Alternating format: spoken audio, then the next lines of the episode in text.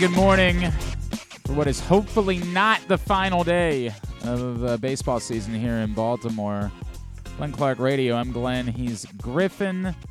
We've got much to do on a Tuesday edition of the program. Coming up in a bit, we're going to preview Game 3 tonight. Karl Ravech is, of course, on the call for ESPN Radio, as he was for Games 1 and 2. He'll check in with us. Later on in the show, we'll get you ready for Waiver Wire Wednesday. Press Box's Joe Serpico checks in with us. Can you find some help if you're a Justin Jefferson owner? What about if you're a De'Von Achane owner? What about if you're an owner of both? You ready to Are you? jump in one league? I, it's a both? league. It's our it's our league actually. It's the media or whatever we call this league. It's press box league. You have both. I'm five and zero, so I'm in great know, shape. But yeah, kind of a bummer of a way for the week to begin. Get ready thankfully, five and eight. thankfully everything else is going so well that I I barely noticed. we'll talk about it um, with our guy Joe Serpico. Also this morning we will talk some Ravens. Charles McDonald from Yahoo Sports, Pride of McDonogh. We will catch up with him. Today's program is brought to you by Superbook. Use the code GlennClark23 when you sign up at superbook.com or when you download the Superbook app, and you will receive up to $250 in a first bet match, same day, win or lose. Orioles tonight. The reality is, they're the dogs. Superbook thinks it's over for the Orioles. Superbook thinks the season ends this evening. If you disagree, if you like Dean Kremer with his back against the wall, it's your opportunity to step in, make some money, and take advantage of that first bet match up to $250 win or lose by using the code GlennClark23. You could still get the Orioles to win the series. You really want to go bold. You you, you really want to go crazy. Six to one, the Orioles to win the series and advance. So you feeling froggy today? You're feeling little antsy in your pants. Maybe you throw some money that way, but when you do, Glenn Clark, 23, G L E N N C L A R K 2 3 when you sign up at Superbook. Um, I want to handle something quickly because it's going to dovetail into something that I talked about last night on Twitter, and I, I just want to spend like a minute on today because i it's a topic that I visited before, and it kind of blows my mind when it continues to pop up, and frankly, from some of the people that continue to share out clips from these god awful debate shows from ESPN and Fox that continue to treat this content as currency. Um, I, I had a lot of feedback yesterday. I, I and I and I, you know, I want to say something because I got a lot of feedback yesterday. I love Griffin. I think everybody knows that. I love Griffin. And and as a bunch of you know that I texted back and forth with, I even defended him afterwards. To you. You guys know that. And the reason I defended him is because I genuinely believe two things. One, Griffin came up in an era where this is content. But this is what it is. This is this is what you do. I also think that, and I mean this, and I don't know because I've never had this conversation with Chuck Sapienza over at uh, 1057. He knows damn well that he could never tell me to be this guy. But much like once upon a time, a career was made by someone just saying, no matter what happens, I'm always going to say LeBron James sucks. And it's just going to be the content that I do. And it's irrelevant, and it's just that's the way it goes. And we allowed that person to get famous and become wealthy and to be quote unquote successful within an industry. It might very well be that there or somewhere else that Griffin were to work, someone would tell him, dude, keep it up. Just always be aggressive towards Lamar Jackson no matter what. Even if he's the best offensive player in the league this week, always do it. Always do that. That's good. That's what you should do. Now, yesterday's segment, as I told a couple of you, I maybe I could have done that off the air. And I appreciated a, a few of you uh, some of you who are, of course, in our inner circle, like I, you know, the John and, and Josh and guys like that. I, you know, you guys, you're you're part of this thing anymore. But a few people that I hadn't heard from from a while, and it was something that I didn't expect in my interactions yesterday. Who said, "Hey, you know what I liked about that is I appreciated hearing you say it." Anthony, um, who I, I don't know Anthony. It's the funny part. He's been a listener for forever. Anthony Vitrano, and we've never actually like come across each other that I'm aware of. Maybe Anthony, if I'm a jerk and you were like, "Hey, uh, uh actually, I come out to a lot of events," I, I apologize. But the message that you sent last night was was fascinating to me. Where you said, "Thanks to the show and your article."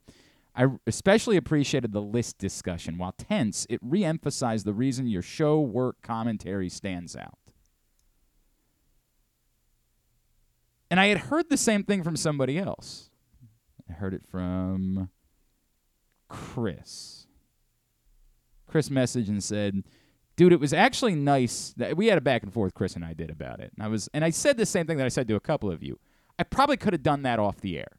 I don't nothing that I said yesterday. Griffin, I love you.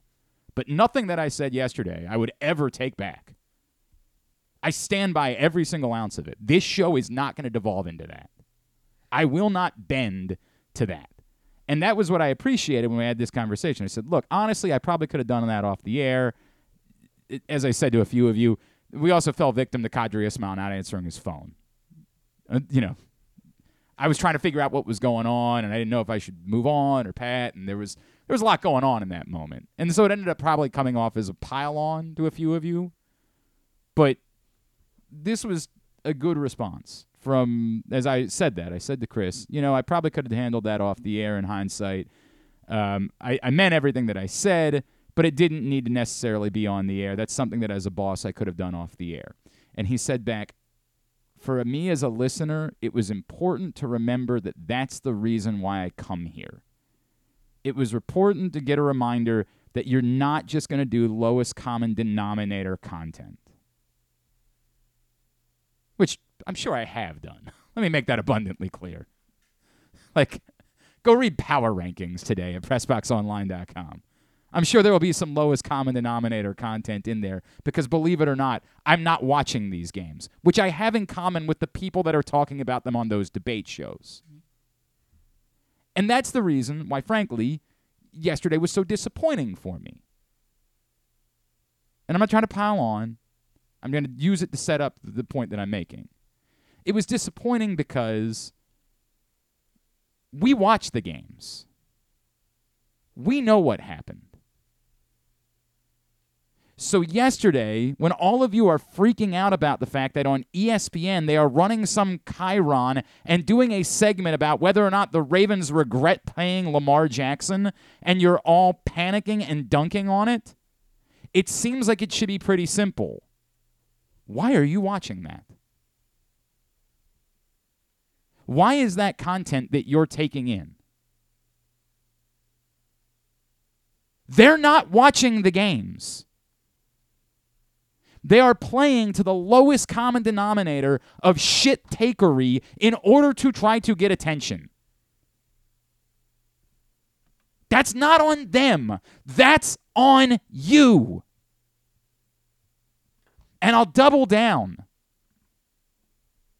We live in a society where we treat engagement as currency.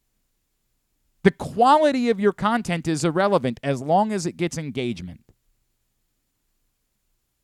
And again, I, I can't fight that battle by myself. I can't win it for sure. I appreciate those of you that come here because you know it's different. But a lot of you continue this route. As long as it gets engagement, nothing else matters because that's the society that we live in. But those of you that continue to share clips out from these shows in the guise of dunking on it, listen to how stupid this is. What you're actually doing is creating the echo chamber. You're allowing for it to continue because it matters not what you're saying. In a society of engagement, that's currency. That type of content continues to prevail because you allow for it to prevail. Because for you, dunking on it is your engagement.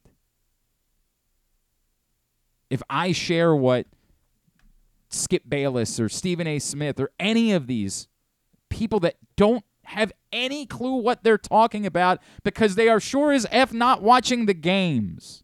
One of the first rules I have when um, you know, I, I think about someone, I'm like, maybe this person would be a good guest, but I also don't know if they're watching the games. And I'll say that to Griffin. I'll say, when you call them, find out if they'd be comfortable. I don't even know if they're, like, I don't know if they watched. I have no clue how much they're familiar with these teams. Sometimes it's obvious. Clearly, Karl Ravech today knows what's going on with the Baltimore Orioles. He just called the last two games clearly he has some clue of what's happening. Charles McDonald, if you read Yahoo Sports this weekend, very clearly watched the Ravens game. No one on ESPN watched the Ravens game. They might have had it on. They might have looked at some highlights. Maybe. They didn't watch. They don't have a clue.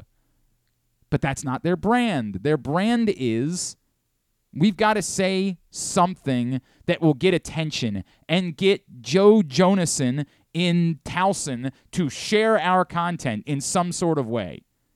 So let's say something is is Lamar Jackson are they regretting paying Lamar Jackson who again was brilliant. As you all know, I don't find PFF to be Bible. I have serious flaws with how it is that they do their system. So I don't say Lamar Jackson was the best offensive player in football and think that that's fact. I have no idea how it is that Lamar Jackson was better on Sunday than, say, George Kittle was on Sunday. Or insert Ja'Marr Chase or DJ Moore, for example. I'm not sure how that's possible that he could have graded out better than those guys did. But according to them, he did. And based on the game that I watched, I'm not stunned by that because the game that I watched and the game that we all saw, Lamar Jackson was brilliant. Made a bad throw. Pretty damn good when you're throwing the ball that much for there to be one. Lamar Jackson was brilliant on Sunday. So I wasn't surprised by that rating whatsoever. But yet, that's the content that they chose to do. You're the one that watched. You're the one that shares it out. You're the one that falls in to this mind numbing echo chamber. Get better content. There's some, so much more content out there. So much better content. uh, you know, watch something else. There's a lot of shows I haven't. I haven't watched the the boys. What is that called? Gen V. Gen V. Yes. I haven't watched that yet. I bet it's great. It's definitely better for your. I don't know. I can't say that. I haven't watched it yet. I'd say it's better for your health, but maybe it's maybe it actually stinks. But this is why. This is why I won't allow it to devolve to that. We've got to be better. And that's why I apologize that it went on for as long as it did yesterday. But I appreciated the feedback from people that said I appreciated the reminder. That's we're not going to do that here. We're not going to do lowest common denominator. We're not going to fall into the trap of well, he's the quarterback. None of that. We're not going to be Ronnie from Dundalk. Although I do love those videos. Does he do any of his show as Ronnie? Uh, that's a good question. Guess I'm gonna. I mean, find, here it would, it would, make yeah. a lot of sense yeah. here for him to do some of the show as Ronnie. I don't know if he's got a whole routine. I saw. It's not really his thing. He's just a stand-up. He's not really right. a character. I saw some of his clips from his show in Cincinnati last week. He was just yelling "F the Bengals" to all this. Well, I mean, I'm, I'm, not opposed to that. Right. Yeah. And it wasn't in his. I'm not opposed voice or anything. it It was just it was just him saying "F the Bengals." I do kind of love that. That's not Ronnie. That's just Yeah, that's Stavros. Just, yes, that's yeah. just him. God. But I would be I wouldn't be opposed at all to him him if he wanted to do Ronnie, if he wanted to do that shtick, that would be good shtick for him to do. Just not for us. And again, if that's what you want, if you want shit takery, if you want lowest common denominator, if you want someone to say that you should fire the coach of a three and two team, if you want that, there'll be plenty of that. You will find no shortage of lowest common denominator, of thoughtless, bottom barrel, just react for the sake of reacting, say anything for the sake of anything content. It is prevalent. You you couldn't possibly find more of it. But it's just not going to be here. And that's okay. I've accepted that lot. Maybe some of the sponsors would actually like it more if I was willing to do that because perhaps there would be a bigger audience for it. But that's that's what it is here. Here we don't do that stuff. Here we attempt to find um, you know something above that. I don't think I'm the smartest guy in the room. I'm not going to lie to you and bamboozle you in the same way. I didn't spend all of yesterday watching breaking down the all 22 film and thinking that I know better and that I can explain every play and I know exactly what every team was trying to do. It, it's somewhere between those two things, is what you're going to find. I, I don't know exactly where it's going to be, but somewhere between those two things. And that's what we're going to attempt to do. But it's on you. When you complain about what it is that they're saying on those shows, you're giving value to those shows. That's that's you. It's not them, it's you. I, I didn't the Oprah Winfrey show I didn't think was for me. And so I just didn't watch it. I didn't go on and say, God, can you believe what Oprah said yesterday? Could you imagine Sally Jessy Raphael? I can't believe that was her. I just didn't watch.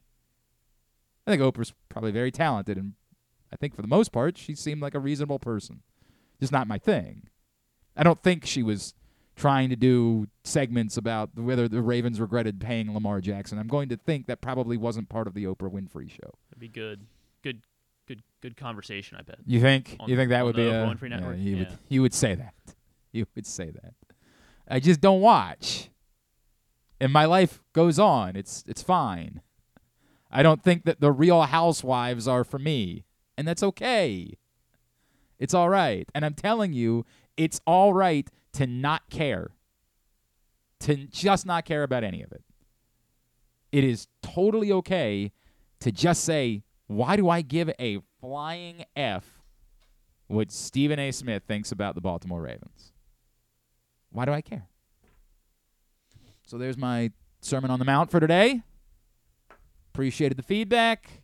Did not appreciate how obsessive Baltimore sports Twitter was yesterday about what was happening on the worst television programs that exist. Not a sermon. I just said it was a sermon. Sermon and a thought. Today's show is brought to you as well by this one's brought to you by the Baltimore County Police Department. Back in action Saturday, October 28th at the Public Safety Building, 700 East Joppa Road in Towson. Hiring event. So if you've been thinking about a career in the Baltimore County Police Department, it is your opportunity to go through every step of the process. Just about. I mean, you can't finish the process there, but basically everything you need to do written test, agility test, application process, all of it right there. Members of the specialized units will be in attendance. If you've got questions about potential career paths within the Baltimore County Police Department, that's a good place for you to find out more. And also, that afternoon, even if you're not thinking about a career in the Baltimore County Police Department, it's a community event and it is a safe place for you to bring your kids to participate in a trunk or treat, to put a costume on and participate in a trunk or treat event. Get some candy for the kids. If you want to find out more, 410 887 4584 or visit joinbaltimorecountypd.com. Our eyes shift to Arlington, Texas this evening, and our ears in this particular case, because tonight on ESPN Radio, game three of the American League Division Series between the Orioles and Rangers. Our next guest has been on the call for the first two and will be on the call once again tonight alongside our friend Tim Kurkjian. He is also our friend, Mr. Karl Ravech, and he's back with us now here on GCR. Karl, it's Glenn in Baltimore. It's great to catch up with you. Thank you so much for taking a couple of minutes for us this morning. Yeah, it's my pleasure, Glenn. Happy to be on with you and uh, looking forward to another competitive game tonight. Karl, let me pose it to you this way, if I could. What's happened in these first two games of the series? I, I feel like there is a group of people in Baltimore, maybe in baseball, who say, hey, look, this. This is kind of what was going to happen. The Orioles got here a little bit early. They're young. They, they're seeing the bright lights and they're not responding well. Is that the truth, or is it more, hey, this is baseball? two baseball games have been played between good teams, and sometimes good teams lose baseball games to other good teams. Uh, the latter. I mean, I've uh, you know I've been doing this at least at ESPN for 30 years. Uh, there, there's there's very little explanation, Glenn, to, to baseball. It's rare that the best team in baseball runs the table. These types of uh, performances, let's say Cody Bradford the other day, you don't expect Heaney pitching in game one. You wouldn't expect, but that's the beauty of this sport is expect the unexpected. And that's what we've seen throughout the entire uh, postseason here to date. I mean, last night's outcome in that Phillies Braves game was incredible. Yeah. It was unreal. They were yeah. dead in the water, and then they got up off the mat. Uh, no, I don't look at the Orioles being too young. I do think there's something to experience when it comes to the postseason but it's not as if Corey Seager has been hitting the ball over the wall. Um, and I don't think it was inexperience that led the Orioles to walk him five times, you know, hmm. or the Rangers 11 in that game. I, I don't, um, you know, you, you go through, as you know, you follow 162 game baseball season. The Rangers, as Bochy said, we go into a series in Seattle, we look like we'll never lose again. We go to Toronto, we look like we're never going to win again that's the nature of this beast because you're doing it every single day. Um, so the fact that Rutschman hasn't hit tonight, he could have three hits, right. and the Orioles could win eight to two. Uh, no, uh, and I think we're overreacting about the off days and the rust. It was Brandon Hyde who told us the first day we saw him. Thank God we had that. We were dead. We were so beaten up and tired. Um, and by the same token, Bochy will tell you, having to fly across the country and going into Tampa Bay, we got the momentum going. We kept it going. So uh, everybody can use whatever argument they want in court to make their point. My point would be this is this is baseball. Do you think there's anything to the idea of eh, not only were the Orioles the best road team in baseball this season, Karl, but yep. we, we, do bring up that they are young and they do, in a way they're kind of naive, right? That like mm-hmm. I, I I don't I, does that help them being in a spot like this going back on the road? That like they have none of this other stuff that we talk about, how few times a, a team has come back yeah, down 2 I agree. I, I, don't think that impacts them the same way that it would impact a different team, right? I, look, I don't think, ha- I, I'm sure that most of them would have no memory of some of these right. come from behind 0-2, now we win the series. It doesn't matter. I mean, having having been around the younger generation, the collegiate athlete in, in Omaha, um, go back to Little League. They they don't think the way that, I, and I I'm sorry, Glenn. I don't know how old you are, but I don't think they. I, am 40. They Karl, attach. So, yeah. You're 40. Yeah. I'm I'm 58. I yeah. don't think they attach any significance, and I don't mean this that they're disrespectful, but I've seen I've seen professional athletes, collegiate athletes, golfers. They don't particularly care uh, about Tiger Woods' record. Their goal is to beat him they're not playing Tiger Woods from the early 90s. You know, they were playing him from 2010 or 2015. It, it does, it's not, there's no intimidation. Gunnar Henderson is not bothered by the fact that Marcus Semien was once in Oakland A and Ron Washington helped him with his fielding. Not part of the, I'm going to the plate and I know that Seager and Semien are terrific players, therefore I'm sort of on my heels. It does not apply. And that's what makes the ability of a Corbin Carroll uh, or an Adley Rutschman to have such great seasons because none of that other stuff clogs their head. It's baseball. Let them pitch it. Let me hit it. Hope I catch it. I don't find any of those things enter into the equation uh, for these athletes. I just don't. Look at tennis.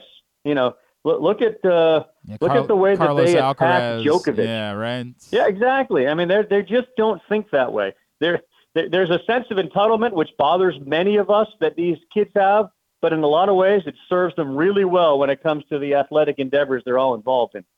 Karl Ravech is with us, of course. Game three tonight between the Orioles and Rangers on ESPN Radio.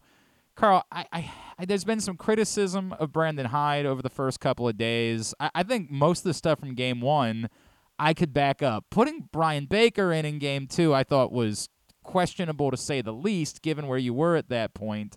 Um, but I also kind of understand that that he's pushed a lot. I, I don't know that the Orioles are truly 11 games better than these teams in the American League West this season on paper. I think Brandon Hyde and the buttons that he pushed have gone a long way. I, what have been your reaction to some of the decision making that has left some other people scratching their heads during this series? Yeah, I, I think what my experience with managers, especially in the postseason, is while fans think in the moment, managers think in the moment, but they also have to think ahead and they have to think about how we're going to get through this entire game. And then I have to start thinking about the next game. We want to win this game. That's the most important thing but not necessarily at the cost of what the next game would be. Meaning Baker or Webb coming in and you know having happened to have to him again. Um, if Brandon Hyde were one and one or two and zero, oh, there's no criticism. There was criticism of Bobby Cox when he lost a game. There was criticism of Joe Torre when he lost a couple of games for the Yankees. There's always going to be criticism, part of the deal. Uh, are there were, were there better options? Again, the the unfortunate part of baseball or any coaching decision is you never know if you had gone the other way what would have happened. You know, your former manager in Baltimore has been hammered yeah. forever yeah. about the Zach Britton situation. He, he's the first one to tell you just because a move works, it doesn't always mean that it was the right move. Just because a move didn't work doesn't mean the other one would have. And that's that's the nature of the beast of being a manager in this situation look, I, I, agree with you and your premise that the Rangers and Orioles, when Texas is playing well, they can beat any team in the American League. And if they're playing well for three games, they're going to beat the Astros. They're going to beat the Orioles. They're, they're going to beat anybody that's in their way. If the Minnesota Twins get pitching like they have, look at what the Minnesota Twins did during the regular season. You know, everybody, quote unquote, wanted to play the Twins. Well, how's that working out so far? Right, so, right you know that that's that's he's always going to get criticized when things don't work.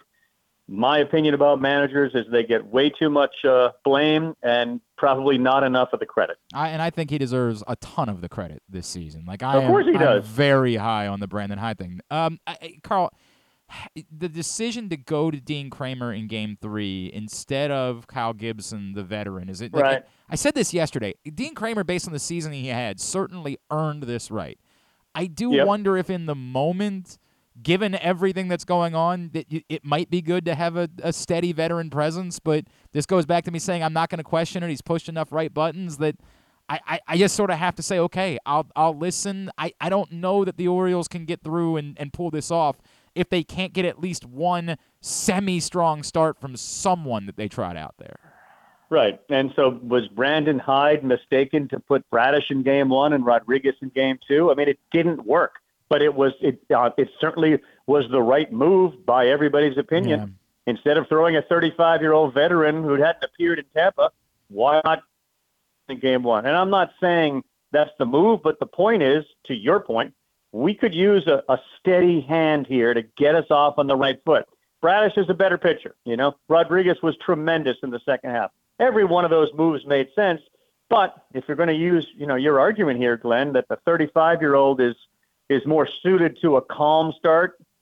Uh, again, I, you know, I, I think Kremer's the right guy. I'm not sure if you're alluding to all the other stuff that's going on, but obviously, you know, Kremer being a dual citizen in mm-hmm. Israel and having family members over there, that is, you know, that is such an unfortunate, horrific um, set of circumstances that is happening there but he has to take with him to the mound and for all the ability of athletes to block things out oh god i, I wouldn't even imagine yeah. his ability to do that so uh, if he assures brandon um, that he's okay and his teammates have supported him and he wants the ball i think he's the right choice but Kyle Gibson could easily show up in the second inning right. if things go sideways because you could make the you could certainly make the argument if he's way off.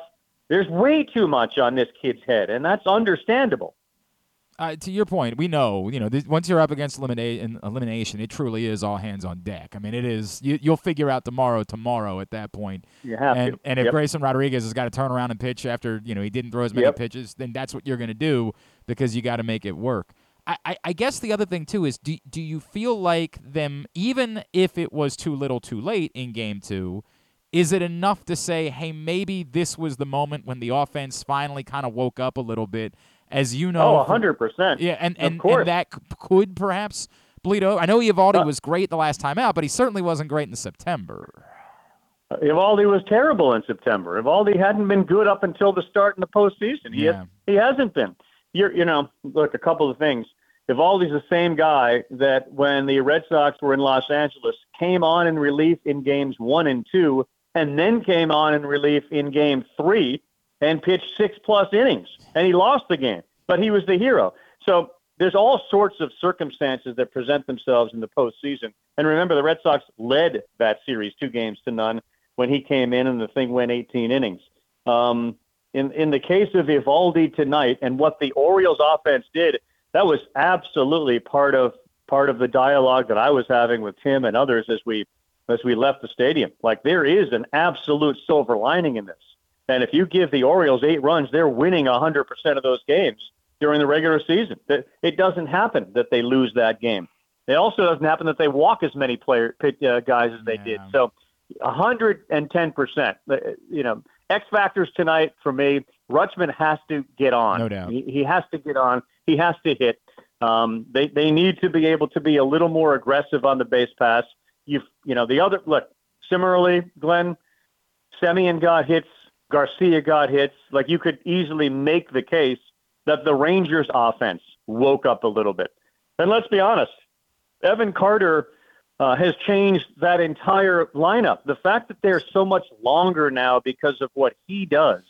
Um, look, that offense is as good as any when they're right. The names and the kids, th- there's no question. Josh Jung was the he was the American League Rookie of the Year before he got hurt. So they have Gunnar Henderson on their team, and now he's healthy, and he's hurt the Orioles. They're a damn good team and No a doubt. really good offense.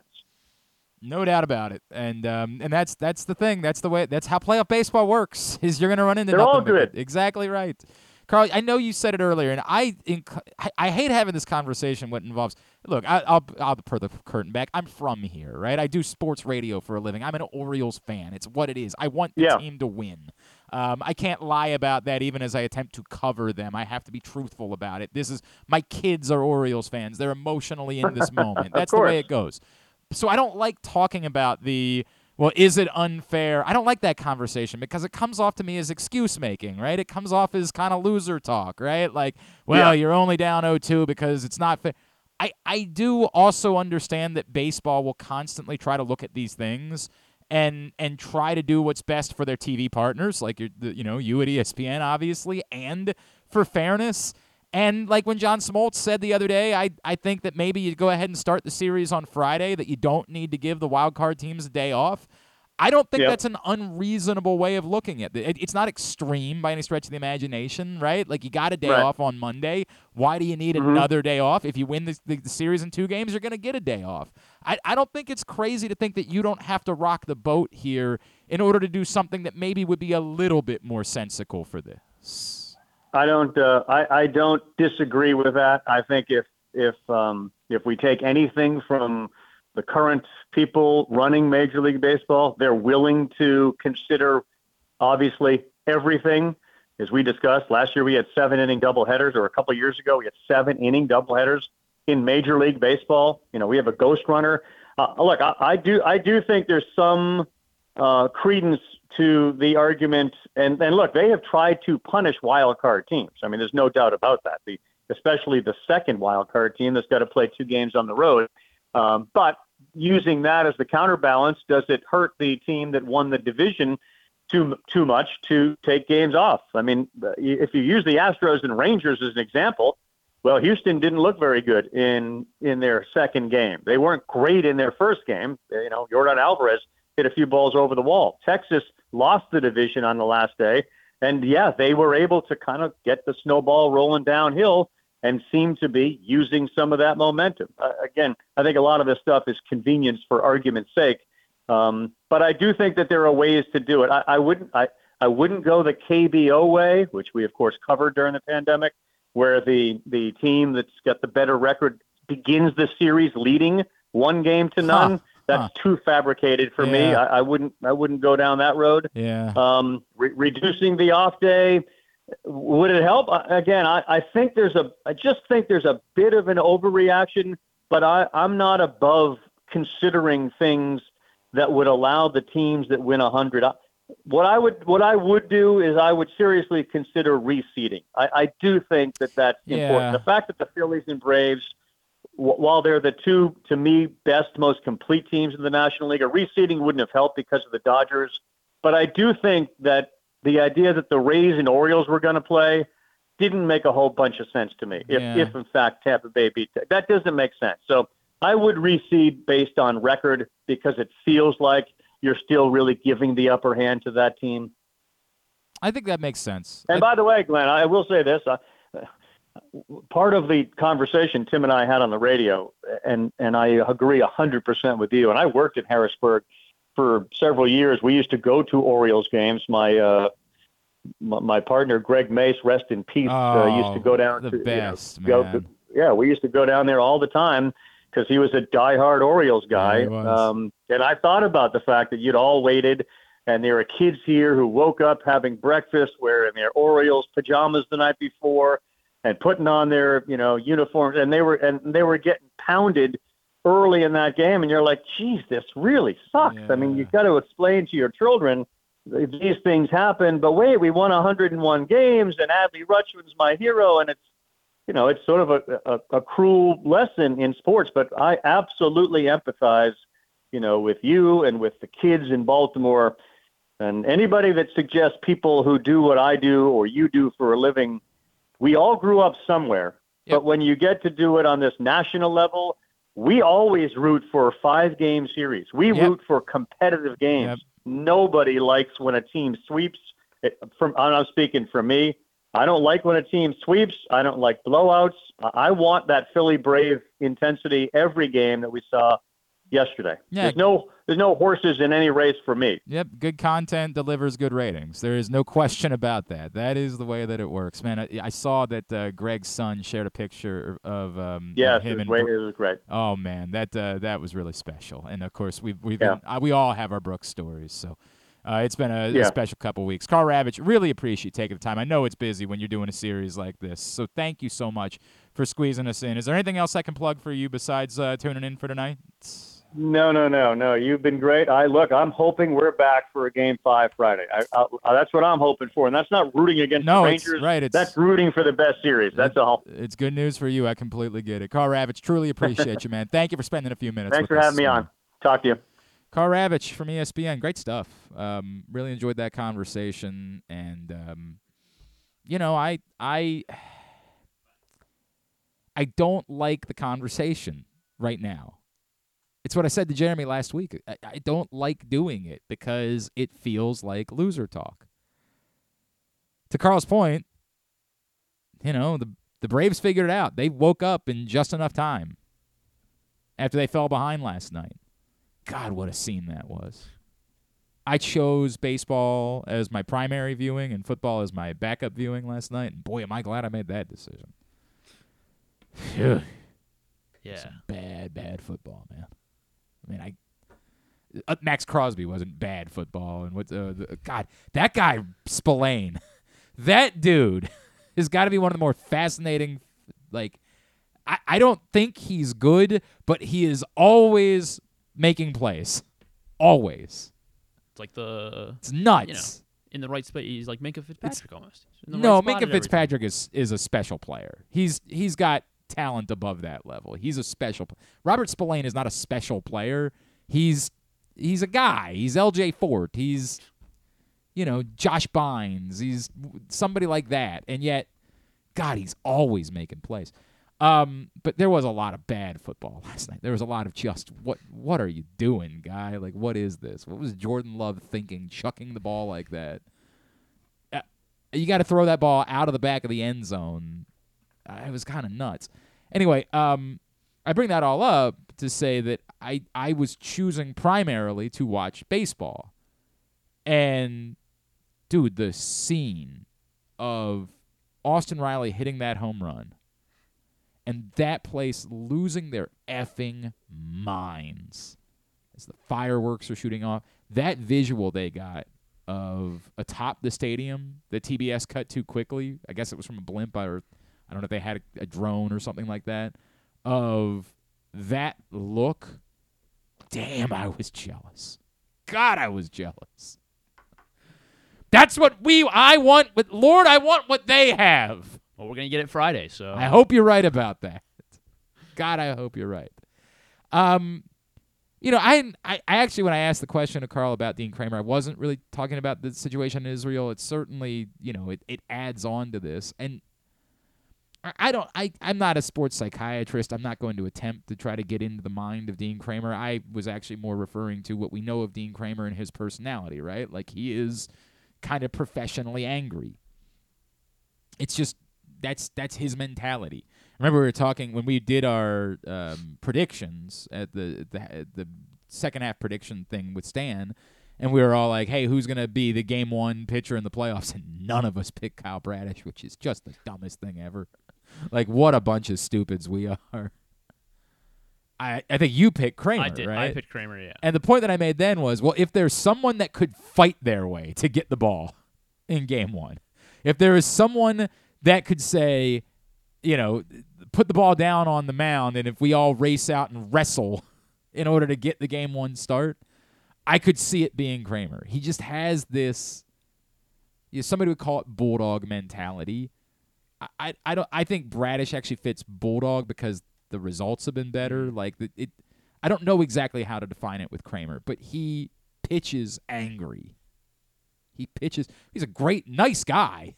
He just pitches angry, and I don't know how dealing with this impacts him. It might very well be that he's completely capable of separating things and just. I certainly wouldn't have had that situation factor into the decision. Like if I'm Brandon Hyde, I'm not considering that at all. It's based on, you know, you go to him, you say, "You good?" He says he's good. Then that's the end of that. Um, you know that I think that, that Gibson to me made a little bit of sense right now. I, you got it. You got to get five innings out of somebody. You can't win this series without it. And if you don't get it out of Kremer tonight, and you got to turn to Gibson, then there's nobody left to be able to give you five innings tomorrow. Like y- you could throw Grayson on short rest, but you're getting what two innings out of him. You could throw Flaherty again, but you're getting what Two innings. Yeah. two innings probably out of him, and you'll you'll have to do that. I'm not saying you that you, you know you've got to leave Kremer out there tonight if he's in trouble in the third. I understand this is the way it works. If he's in trouble in the third, maybe you try to avoid Gibson. Maybe. Imagine if he gets in trouble though in the first. If he's in trouble in the first, I- you, I don't think you put Gibson in first. I think you'd put a reliever who's got a little bit more experience working in situations with runners on base. But then to start the second, you're probably going to Gibson. And you have to do that. You have no choice. But my gut tells me you're not going to be able to win this series without someone stepping up and giving you five innings. And if you don't get it from Kremer tonight and you have to go to Gibson, then it ain't happening tomorrow either. So maybe you can piecemeal your way through it and Bradish can be the hero in game five and give you a, a big start to wrap up the series. I'll root like hell for that. But I would like I would prefer if Kremer could step up and do it today. That would be the better scenario is if Dean Kremer just has the start of his life tonight. And ultimately that's what this comes down to. To me, it's as Karl points out, some of these Rangers players are having the moments of their life right now. Garver. It would be unfair to say that about Seager because he's had quite a few moments. I don't think that five walks qualifies as the moment of his life. Maybe the most patient moment of his life. Obviously, Carter is having the moment of his life. Yeah. Bradford, to his point, is having the moment of his life. some Orioles have to have the moment of their lives. That's that's it. The Rangers have gotten it from three to four guys.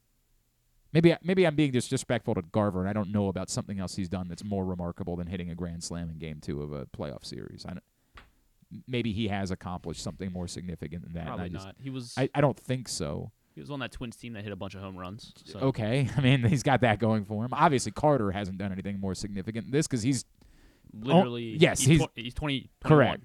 Um, and Bradford certainly hasn't. I, I Heaney would be one that I, I don't know what the most remarkable moment of Heaney's career is. He had like 10 strikeouts a couple times, I think. Okay, that's not nothing, but I don't know that it's as significant as this. Like there, there, I'm I'm painting a picture where four, up to four Rangers, definitely three, probably four Rangers, and am, is there somebody I'm not thinking of that maybe had the moment of their life in the first two games? I don't know. Young hit a home run that like that was big. That might be the moment of his life. Maybe, I might be. I mean, given He had a again, the, given that there's not anything to judge it again, that he's Yeah. he's such a young player, and it was such a critical spot, right? It was a one-run game at that point. Sure, fine, I'll give you that's five. Five guys who have had the moment of their lives. For the Orioles, to be fair, DL Hall had it, right? Like one has. DL Hall had the moment of his life in Game One. I, I I actually don't know about Aaron Hicks. I assume that Aaron Hicks has had other he significant hit that, moments. Uh, he had a big home run, and I mean they ended up losing the series to the Astros, but it was Okay. 2019 or 17. All right, I so I'm not gonna I'm not gonna put Aaron Hicks definitively on the list. Like yeah, maybe, but I mean, yeah. and also again, his home run came when it was a six run game. Like let's not let's not maybe oversell that moment. Although in the first inning, that was a massive hit, right? Like that was a massive game was in the balance type of play. I'll give him like a like a one and A a, thumb? one and a no. I already gave the thumb Oh, to give him a pinky. Right, give him a pinky, whatever. Point is, I got five on one hand. I got one and a maybe a maybe a third, a quarter, one and a quarter on the other hand. That's the difference right now. Somebody else has to step up and have that moment. I guess Gunnar hitting a home run counts for something. In a 10, what was it? yeah, it's true. 10-4 Yeah. or something. But I mean, what are we measuring it against? Is what we're trying to figure out. Better not be his moment, moment of his life. Yeah, I bet damn well better not be. You get the point. You get what I'm saying. That's this is what this is going to come down to. Does someone have the moment of their life in them tonight, tomorrow night? Does someone have a three for four? God damn it, Yeah, Jorge. Jorge Mateo's on. I damn it! I just realized he really did have the moment. F We used them all up. guy That's it. hit both of us at the exact same Yeah. time. As soon as you said three hit game, we were a- like, oh. Son of a bitch. yeah, that's exactly what happened. Piss. We got one of those. It was a four hit game. Still, you get you get the point. I've made the point. I don't need to continue to belabor it. Got to have that, or it's just not going to happen. That's the reality. This is not going to happen casually. It's not going to happen. Uh, one of these guys, either Kremer or Bats or some combination, or Kremer and another reliever. They can't casually come back from down 2-0 in this series. It's got to be dramatic. It's got to be spectacular. Or it ain't happening. Kind of plain and as simple as that. Or it ain't happening. All right, today's show is brought to you by your local Toyota dealer and buyatoyota.com. The Toyota Tacoma comes in a range of models and trim lines, so you can choose the perfect Tacoma to reflect your unique personality and driving habits. Check out buyatoyota.com for deals on new Tacomas from your local Toyota dealer today. We will update the Lamar meter because we let some crazy bastard move it up to 65% last week. So we gotta we gotta right that ship, and we'll do it next. It's Glenn Clark Radio. Why bet with the big boys this football season? Instead, try your hand with the local book, Superbook Sports, this fall. Superbook Sports is the book next door, just a dedicated team of the best odds makers in Las Vegas, making sure you get the best prices and parlays anywhere. And now, Superbook will give you a bonus of up to $250 when you sign up and wager on the same day and use the promo code GlennClark23, G L E N N C L A R K 23. So bet with the best fast and use the promo code GlennClark23 this football season with Superbook Sports. Visit superbook.com for terms and conditions. Gambling problem? Call 1 800 Gambler. What's up, everyone? It's Tyus Bowser, and I've had so much fun hanging out with Rita and putting up with Glenn the last couple years that I've decided to do it again. Season three of the Tyus Bowser Show is happening this year as we'll be all over town, giving you the chance to get to know me and some of my teammates. As we talk football, life in general, and just say what needs to be said. You can find out more about the show by going to pressboxonline.com slash Bowser. If you don't live in the area, you can watch the shows live on Facebook and YouTube. And if you miss one, you can listen Friday nights at 105.7 The Fan. So we'll see you all season long for the Tyus Bowser Show a partnership of Pressbox and Great Ace Memorabilia. The next Tyus Bowser show is Tuesday, October 17th at Mother's North Grill in Timonium. It's brought to you by Superbook Sports and AJ Michaels. And if you or a loved one have a gambling problem, visit helpmygamblingproblem.org. Picking a restaurant to try for the first time? Let's look at the Costas Inn. Here's a few checklist items quality of the food, check. Quality of service, check. Does restaurant have plenty of free parking? Check. And finally, does restaurant have delicious steamed crabs, crab cakes, crab soup, and specials galore? Check, check, check. Costas Inn, 4100 North Point Boulevard. They check all the boxes.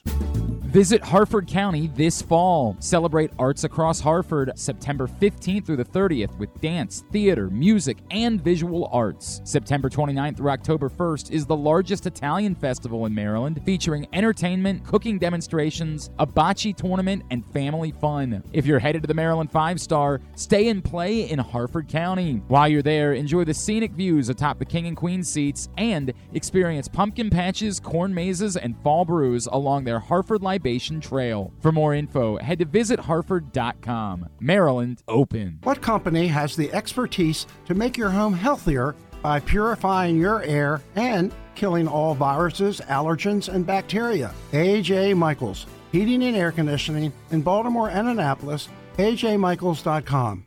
The Baltimore County Police Department is now hiring with competitive salaries, including for experienced police officers, starting salaries between over $68,000 and over $82,000 based on your prior service time, accepting up to seven years of service times with only six weeks in the academy, minimum of two years prior experience. And police cadet starting salaries at over $32,000 must be between the ages of 18 and 20, but you can apply starting at 17 and a half. Must have a high school diploma or GD equivalent at the time of the hire, U.S. citizen at the time of the hire, and a valid driver's license. So if you have a passion for service and want a career for life, now is the time to join the Baltimore County Police Department. Call 410 887 5542 or visit joinbaltimorecountypd.com.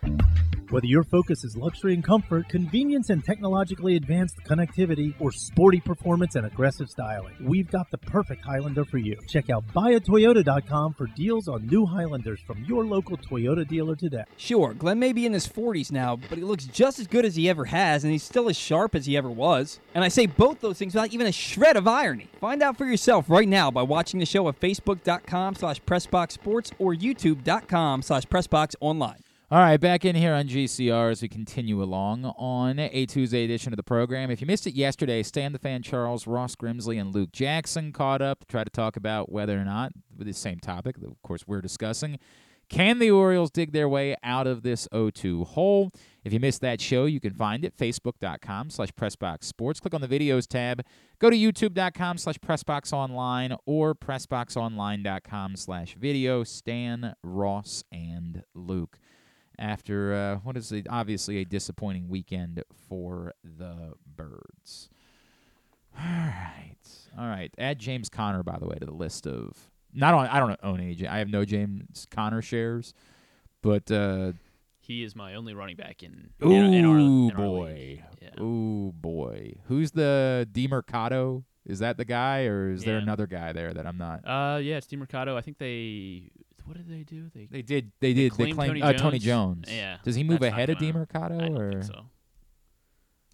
I don't think. But he's actually like, pl- I don't know anything about Demercado. What is his story? He is an undrafted. He wasn't invited to the combine. He he was undrafted. Yeah, I've never heard of the guy. Um, I don't know, I mean, he Amari was just Emari Demercado Yeah. is his name.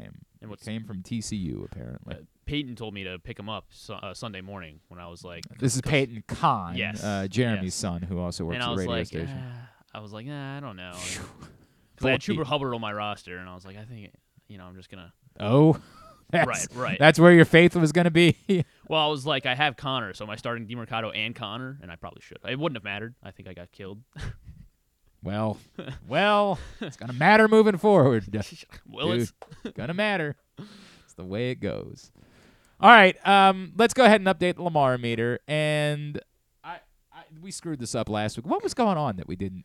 I don't remember. Uh, Did we have a had busy, Tuesday? Did we have like a bunch what of did we- guests or What something? did we do on Tuesday? that's very unlike us.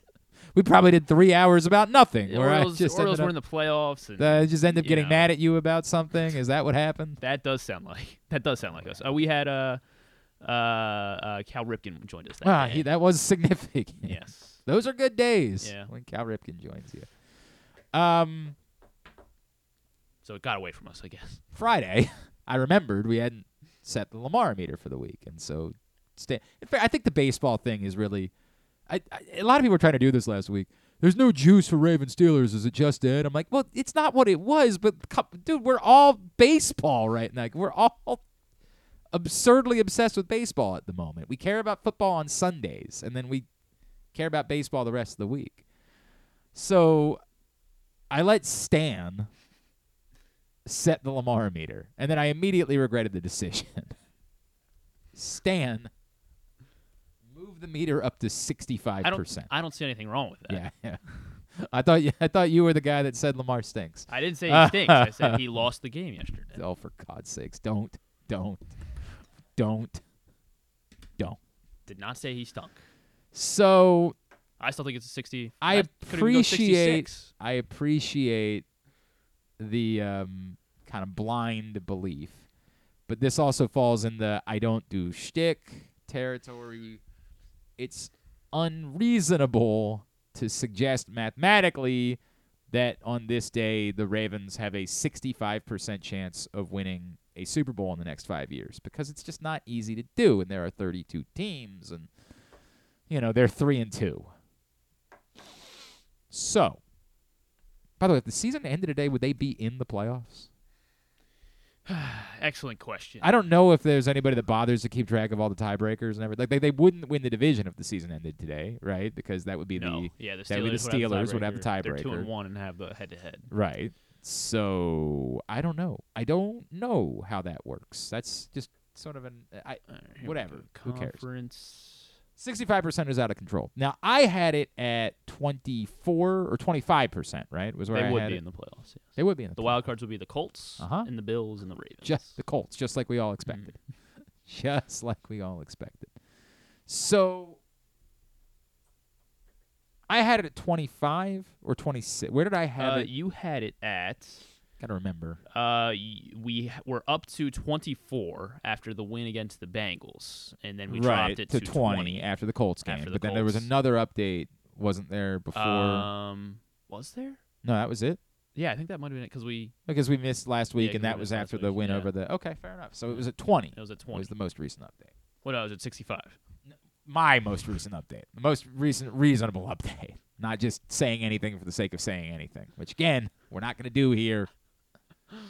Um, I I don't want to. I don't want to. This is the weird part about this is that like Lamar played brilliantly on Sunday, so like the Lamar aspect of this is it it just backs up all of the good things that had happened to start the season, but yet they lost. And now we have questions about this team's ability to handle adversity because it continues to be their story. And within this season specifically, it certainly doesn't feel good what their chances are. I, I don't want to just have this become like an, a never ending pattern of if they lose, I bump it back to 20%, but it's kind of how I'm feeling. I'll give a slight edge because Lamar played so well in the loss. I'm supposed to do a 21%. Drum roll. Yeah. 21 percent is the number. Lamar played really well. If that's a sign of him continuing to raise his game, the concerns that come out of that game, one are the most matter of fact of concerns that you know tie things like tiebreakers, things that could matter in terms of you hosting a playoff game. Going into that game, you were very much in the mix to like be the number 1 seed and get a bye in the playoffs. That doesn't feel quite as likely coming out of it. You certainly if if you had set, thought that the Ravens had moved themselves in the territory of upper echelon of AFC teams, right? Like Miami, Kansas City, Buffalo, Baltimore, it, it's a harder thing to feel this week than it was then. So the like while they're only a game back of those teams, the likelihood of them getting a number one seed, it, it don't feel great at the moment. There's still reason to think that they are ascending offensively. You can't fathom a group of pass catchers performing that poorly ever again. I mean, that's a historically bad performance. Is it fair to start having questions? Is it fair to start saying things like, when do we measure what Rashod Bateman is? Probably not yet. Uh, Probably not yet. This is Not enough of a sample size. This is year three. It's year three, Year but there's three. you know he just hasn't played for much of it, and then he was hurt and just came back. I think you need a little bit more. I think once you get to week nine or ten, I would say week ten of this season, I think it might be fair to start having that conversation. Today, I don't think it is. You want to talk about, you know, is it fair to wonder if Ronnie Stanley will ever be the same? No, that's not a fair conversation to have after one game. That's unreasonable. He just got back. Give him two weeks. And for the most part, we've seen this before where Ronnie Stanley's gotten hurt and come back and he's been Ronnie Stanley again. So I'm not willing to go there because he whiffed on one block late. I'm not willing to have that conversation. Uh, a lot of the conversation over the last 48 hours, I've heard, you know, it's about the nature of the running back room that they're just not dynamic enough. Uh, okay, I mean, okay. I, I I don't know how that's changing. Again, I, could the Ravens trade for a running back with Jonathan Taylor off the board? Like, who's the running back you're trading for? Who's the you don't want to pay a running back and you want to trade you want to give up draft assets for a running back? Who is the that? Steelers. Uh, they're not using Najee Harris. Well, they're not. Alright. He means it looks like Jaylen Warren's probably going to be the primary back. Yeah. Yeah. I hear you. But who's the who is the trade target at running back? I, I don't see that. Dalvin Cook's not on the the in the equation any longer. I don't think the Jets are going to turn around and deal him again. But maybe, I mean, they don't use Michael Carter at all. So okay, great. That's going to solve your problems. I, throwing names out there. I understand, but like you have Michael Carter, you have better than Michael Carter. I- In order to trade for a running back, you'd have to be seriously upgrading, and that pl- that player ain't available. I have the Titans fall flat on their face. I don't. I, I don't know. The edge rush thing is the thing that I'll continue to talk about till the cows come home.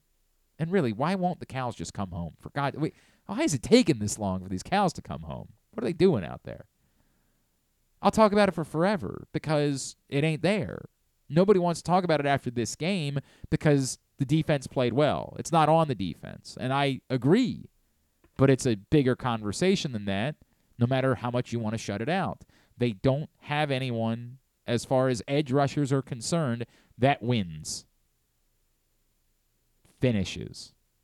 Jadeveon Clowney had been winning a little bit to start the season. He didn't do anything on Sunday, but to start the season, he had been winning. He just he hadn't finished at all. I'm not down on the whole on this team, but I can't pretend that I feel good about their chances. And the adversity thing is the thing that stands out the most to me. That's the thing of, of all of this conversation, the one thing that comes back to me like this this does make me feel like they don't have a good chance to win the Super Bowl is they have not proven to be able to handle adversity. And until they do, I'm going to have to continue to operate with the premise that this is kind of who they are. And they shouldn't be. They've got too many veterans and there's too many guys that are talented on this team for them to just wilt consistently in these moments. And it's why, yeah, I do blame John Harbaugh for that. But until they prove otherwise. Until they get punched in the mouth and punch back, is kind of who they are. So 21%. That's the number for the Lamar meter. Again, what we're measuring is the likelihood that the Ravens will win a Super Bowl in the five year length, the life of Lamar Jackson's current contract with the Baltimore Ravens. Why does John and Little. What is John? John said, "Can we opt to play the under for Ravens Titans on our weekly picks?" No, we're not going to do. I guess that's just two teams playing in London, so assume that they're not going to score. The Ravens are all settled in in London. I was seeing everybody post their videos. They're staying at like a weird. They're not staying like a downtown hotel. They're staying like Do they stay in like a castle? A kind of looks like it. Did you see like Marlon Humphrey's Instagram? Like it's definitely No. some sort of like cottage or chalet. I don't know how to describe it. Like it is not a modern hotel room. It is a small. Solid flat for the week. Did you see it? Uh, it looks weird. Um, That's not a modern hotel room. That's not a downtown. it's, it's like they all got Airbnbs or something. I don't think it's an Airbnb. I don't think it's that, but it's it's some sort of lodge of some sort. I guess we could reach out to people we know and kind of ask what. The, did you see Tyus's video last night? Tyus was sharing a video where they were like, wherever this place is, it was definitely not in a downtown area. They were like driving through the middle of nowhere in order to get there. He like posted a video on Instagram that was like, "Where are we? Like, what? Are, where are we going?" so it's weird. I don't really Oh care. God, yeah. Yeah, you see it? Yeah. So they are like in you know the uh They are on the outskirts. of London. Yeah, they are not staying in in downtown London proper. I don't know where exactly Yeah, it's a one lane road. Like I also don't care, to be clear. it looks like, not, it looks like my. I'm not there. It doesn't impact me in any way. If they think that this is going to be helpful, like get them away from the city, get them away from distractions, get them away from, you know, all of that, then, you know, I'll listen, right? Like, I, whatever they think was a problem the last time, and if that's why they're doing it different this time, sure, I, I hear you. Because that was an abomination, and I would do literally everything a different way if for no other reason than just for the name of you know bad juju, I would try to do everything a different way. Shad Bateman shopping at Balen- the Balenciaga store right now. It looks like. Well, that's different. That I would assume is in London proper. yes. Yeah. Yeah. yeah he's I know definitely. Rashod Bateman's a fashion type, so that doesn't surprise me all that there- much. There's where he is. That would presumably be in, in proper London. Um, I don't. Can you? Can we make it? You know what? I just realized we could probably use that third box on right. the video to like yeah. screen share things, couldn't we? If we just kept I think if we just kept Zoom signed in, then you could just. Wouldn't that work? Am I am I missing? Am I crazy here? Couldn't we just share screen? Like you could pull something up on your phone and screen share it if you were signed into the Zoom meeting. Oh, I don't. I man, it's next level. We can we don't have to do it right now. We can spend time on it afterwards. But I was thinking about that. Like we might have the abil- ability to, for example, share video. Right? Like if we pre-record an interview. I'm doing I'm doing con- I'm doing off-air stuff on air. I need to I need to back up. My fault. My fault. Um, but I was thinking about that uh, yesterday. That maybe we could figure out a way that we could do some more screen sharing moving forward. And wouldn't that be uh, wouldn't that be swell to add to what it is that we're presenting here at Glenn Clark Radio? Yes, the Ravens have arrived in London. They are settled in wherever it is that they are staying, which appears to be on the outskirts of town, and they are trying to prepare uh, over there for this football game on Sunday. And we'll start getting injury reports tomorrow to see if the Ravens can get even healthier ahead of the game. I think the bigger story is will some of the guys who played yesterday perhaps take another some of the guys it wasn't yesterday, it was Sunday. Will some of those guys take another step forward and look better? Marcus Williams, Marlon Humphrey, Ronnie Stanley. It, it, it is ironic, right? Like all of the guys who had issues, not all of them, but go through the list of guys that had issues on Sunday. Marcus Williams was on the list. Marlon Humphrey was on the list. Tyler Linderbaum was on the list. I don't think either of us had Ronnie Stanley on our list, but we easily could have given that whiff, right? Like um, Rashod Bateman was on the list. I, I certainly don't blame Odell Beckham at all for the what happened in the end zone. Like it was a horrendous play call. Although you know what, if you want me to criticize Odell Beckham, one of the things I would say is he got jammed on the line and got bodied. Like he had no physicality to offer to try to battle with Joey Porter Jr. on the outside. I still don't think it absolves the play. I, like he's the third problem to me of the three problems. It was a bad play call, poor execution, all of it. But I, I don't want to say that Odell Beckham was zero as far as the problem there.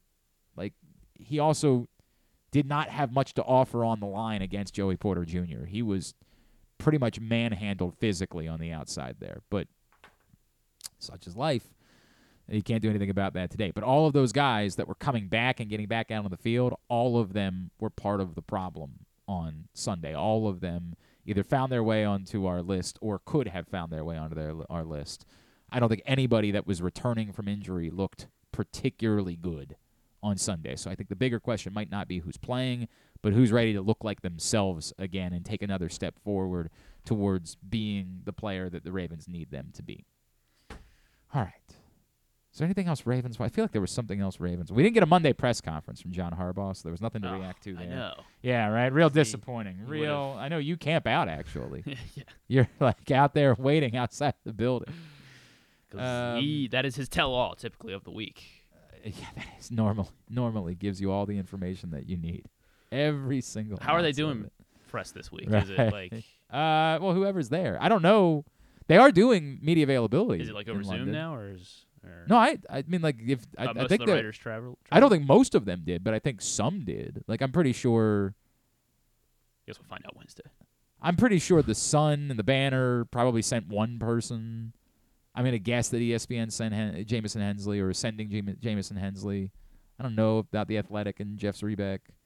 In a, in a different world, I like I know that Jeff Zrebiec was there the last time, but I don't know with the Athletic kind of tightening the purse strings in the last Right. year for everybody but Dianna Russini. I'm not sure if that changes any. I I And would still some think people could just choose to go and yeah, I mean that's true too. I guess I don't know. I don't know who just has that lying around. well, and obviously the, go to London. the in-house media, you know, like will be there as well. Like the Ravens in-house crew will be there for sure. So, you know, th- they'll do media, media availabilities, and I believe that like when these games happen, there are local London writers that Dying actually like, cover football. yeah these games like they're big events. So you'll get information throughout the week, and there will be injury reports and the whole thing, despite the fact that the Ravens aren't here. Uh, but did you see? But also, Roger Goodell did a press conference this weekend, or not a like a Q and A with fans in London. Oh, and- I did. I saw part of this. And one of the things that he brought up was that they purposely did this with the Jaguars because they wanted to see the impact of playing consecutive games in London because in the future they're going, you know, and he did said it very casually. He said Hey, when we have teams, when we have teams in London, and whoever the guy was that was talking to him was like, "Did you say teams? Like multiple teams?"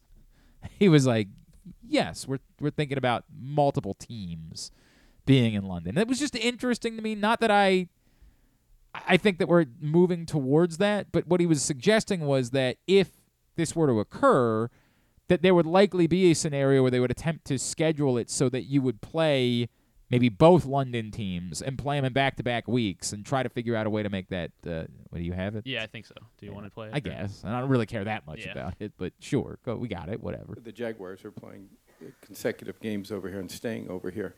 And part of that is just uh, to see how would teams react to that. How would you know? Is it a is it a competitive disadvantage or advantage, one way or the other?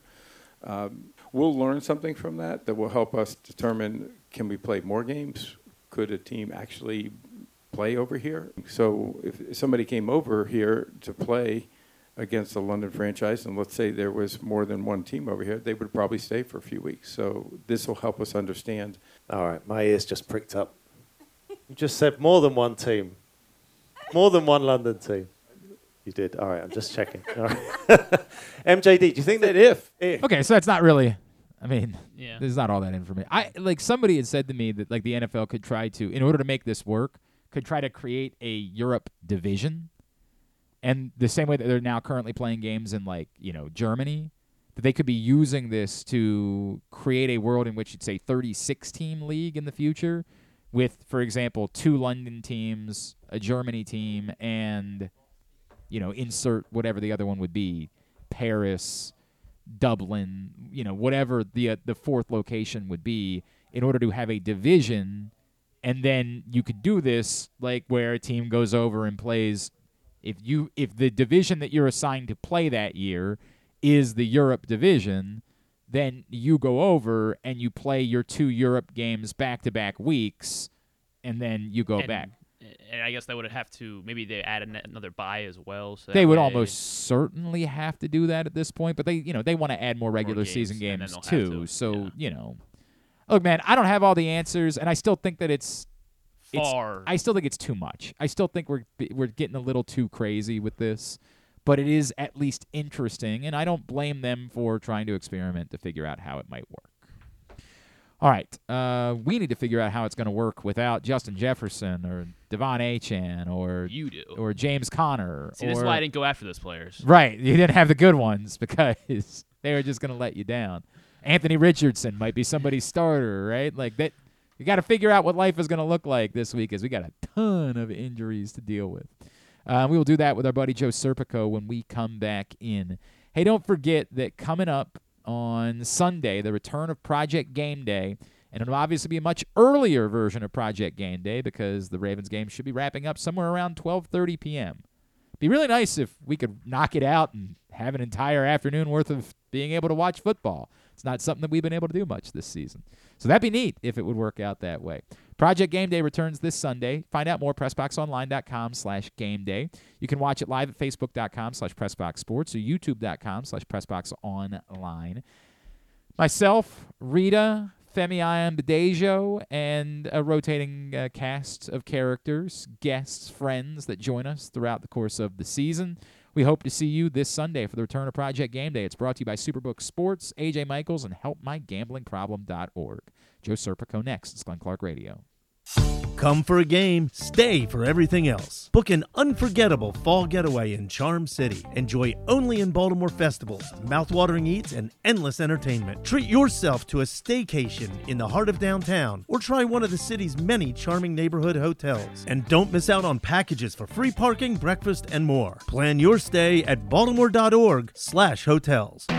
Why bet with the big boys this football season? Instead, try your hand with the local book, Superbook Sports, this fall. Superbook Sports is the book next door. Just a dedicated team of the best odds makers in Las Vegas, making sure you get the best prices and parlays anywhere. And now, Superbook will give you a bonus of up to $250 when you sign up and wager on the same day and use the promo code GlennClark23, G L E N N C L A R K 23. So bet with the best and use the promo code GlennClark23 this football season with Superbook Sports. Visit superbook.com for terms and conditions. Gambling problem? Call 1 800 Gambler.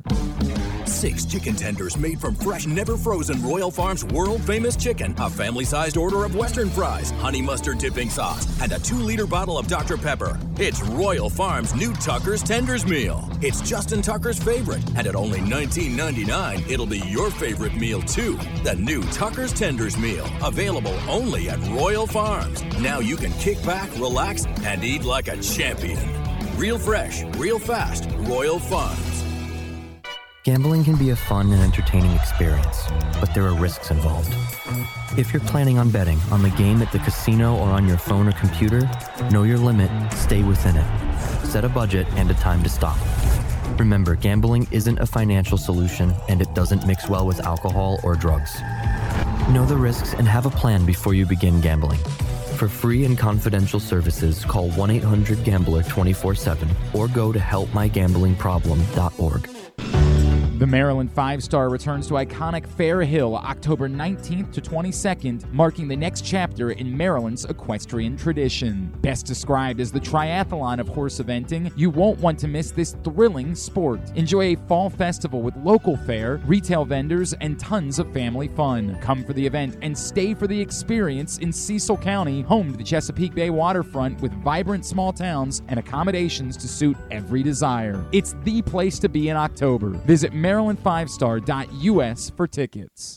What's up, everyone? It's Tyus Bowser, and I've had so much fun hanging out with Rita and putting up with Glenn the last couple years that I've decided to do it again. Season three of the Tyus Bowser Show is happening this year as we'll be all over town, giving you the chance to get to know me and some of my teammates. As we talk football, life in general, and just say what needs to be said. You can find out more about the show by going to pressboxonline.com slash Bowser. If you don't live in the area, you can watch the shows live on Facebook and YouTube. And if you miss one, you can listen Friday nights at 105.7 The Fan. So we'll see you all season long for the Tyus Bowser Show, a partnership of Pressbox and Great Ace Memorabilia. The next Tyus Bowser show is Tuesday, October 17th at Mother's North Grill in Timonium. It's brought to you by Superbook Sports and AJ Michaels. And if you or a loved one have a gambling problem, visit helpmygamblingproblem.org. What company has the expertise to make your home healthier by purifying your air and killing all viruses, allergens, and bacteria? AJ Michaels,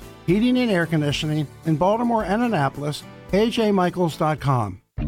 Make the most out of every day in your Toyota RAV4. Available in hybrid or gas only models. A RAV4 can get you where you want to go in style. Check out buyatoyota.com for deals on new RAV4s from your local Toyota dealer today. Make sure you're tuned in every Tuesday for Pressbox fantasy football analyst Joe Serpico to get you ready for your waiver wire Wednesday, brought to you by Live Casino and Hotel. And if you have other fantasies you want fulfilled, subscribe to Glenn and Jeremy Conn's OnlyFans page at Wait, are people supposed to know about that? Uh, just got a nice note. Thank you, John Little Rock. I just saw your note about uh, the show yesterday. That was very nice of you. I appreciated that. But also, I, I had forgotten that we needed to talk about the fact that, on top of everything else, the Rangers now have Creed on their side.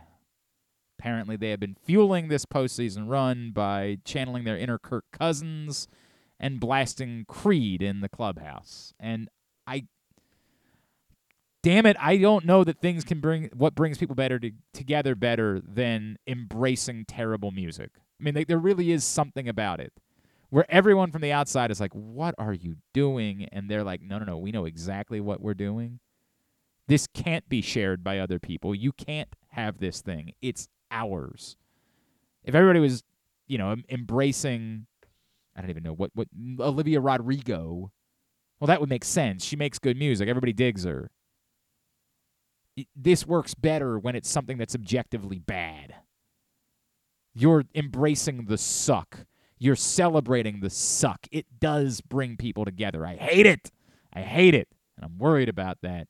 And that's what the Orioles are up against right now. Is yes, the apparently there was a story that came out over the weekend that the Rangers have been fueling their postseason run by listening to Creed and pumping Creed in the clubhouse, and it's working. Son of a bitch. All right, now joining us here this morning on GCR. We need to get ready for waiver wire Wednesday, and it is a tough week injury wise. Lot going on that we need to cover. He is our friend Joe Serpico, Pressbox Fantasy Football Analyst, and he is with us, brought to you by Live Casino and Hotel. Joe, good morning, sir. How are you? Good to talk to you guys. I heard you just mention tough week injury wise, but let's face it, it's still a light week when it comes to waiver wire pickups. And that's the difficult part, right? Because I will tell you that, for example, in our press box league where I am rolling, I am an owner of both Justin Jefferson and De'Von Achane. And so it is a suck week for me. And yet I sit here finding myself saying, but am I really putting in a waiver wire claim this week? Like, am I actually doing that? And despite losing two significant pieces, I don't know that I am. Let let's let's take it one at a time, right? Because I feel like the one that maybe would be most willing to consider would be if you are a Justin Jefferson owner, are you putting in a claim for KJ Osborn? And if you are super desperate and you need to make a waiver claim, let's say you don't have any other receivers on your roster, yes. But I'm still, even with Justin Jefferson down, yes, somebody's got to pick up uh, the slack with Jefferson gone. I just think this just means more opportunities for Jordan Addison, and I think T.J. Hockenson is somebody we're really going to see touch the ball quite a bit uh, these next couple weeks. Uh, am I putting a waiver claim on Osborn? I'm kind of hoping he's somebody that's going to be lingering around. Honestly, everybody that I'm mentioning today, except for maybe one or two guys, yeah, uh, I'm kind of steering clear of as far as Fab money. uh, and I'm trying to hope that I pick him up. Like I said, it, it's just a very light week, despite all the injuries. If you if it doesn't require fab money, if you're in a league where it's just a claim, um, I, I still get it where you'd say you wouldn't want to use high waiver priority. I don't know, man. Maybe if if you I, I think in one league I've I put in claims in back to back weeks, so I'm low waiver priority. Like maybe I might as well go ahead and put in a claim, but yeah, it's it's tough. Um, to Achane, I, I, I don't think Salvon Ahmed suddenly becomes a factor, right? Like I think this is just Raheem Mostert's going to be the star of the show moving forward. Yeah, it sounds like it. Well, there's also a possibility that uh, there's some talk that maybe Jeff Wilson comes back this week. Oh, who this was week, honestly wow. My my yeah, my preseason darling going into the going into the season before we saw what is what Achane has become. I think. Be, truth be told, I think Achane ran away literally with the job this past week. Despite eh, what's crazy about Achane is he's got half the number of touches compared to everybody else that's in the uh, top 10 of fantasy running backs, and he is currently running back number three, which is insane. So, yeah, it is a tough loss to him. Uh, I Jeff Wilson is somebody who, depending on, again, your running back situation, I could make a claim for him, kind of stash him away. Because let's face it, we know the history with uh, Raheem Mostert injury wise hasn't been the greatest as well. So you're an injury away from maybe Jeff Wilson being that guy. I, I'm hesitant, like you said, on Salvon Ahmed. Uh, I have every intention of thinking they're trying to keep him at number three, so he's not really a play for me. So if anybody I'm trying to pick up in that Dolphins backfield, it's Jeff Wilson for kind of a stash to see if he comes back this week. Great. If not, you know, he's a stash and go for the rest of the way. So talk talk me through that. If you're thinking about it, either because you're an HN owner, or for example, you're um, like our, our friend Griffin here, and you have no running backs at all on a team. Um, what would you be spending fab wise? Like you know, if you're thinking about Jeff Wilson. If you, I mean, if you really want him on your team, it also depends obviously on how much uh, fab money you've got to spend. But let's say like three, four, maybe five dollars to get him on your team, just because we are inching closer to that time of year where I'm going to start saying to get as many handcuffs on your team. Uh, I know it's a little bit early to talk about that, but I, it's already week six and byes are coming in plenty.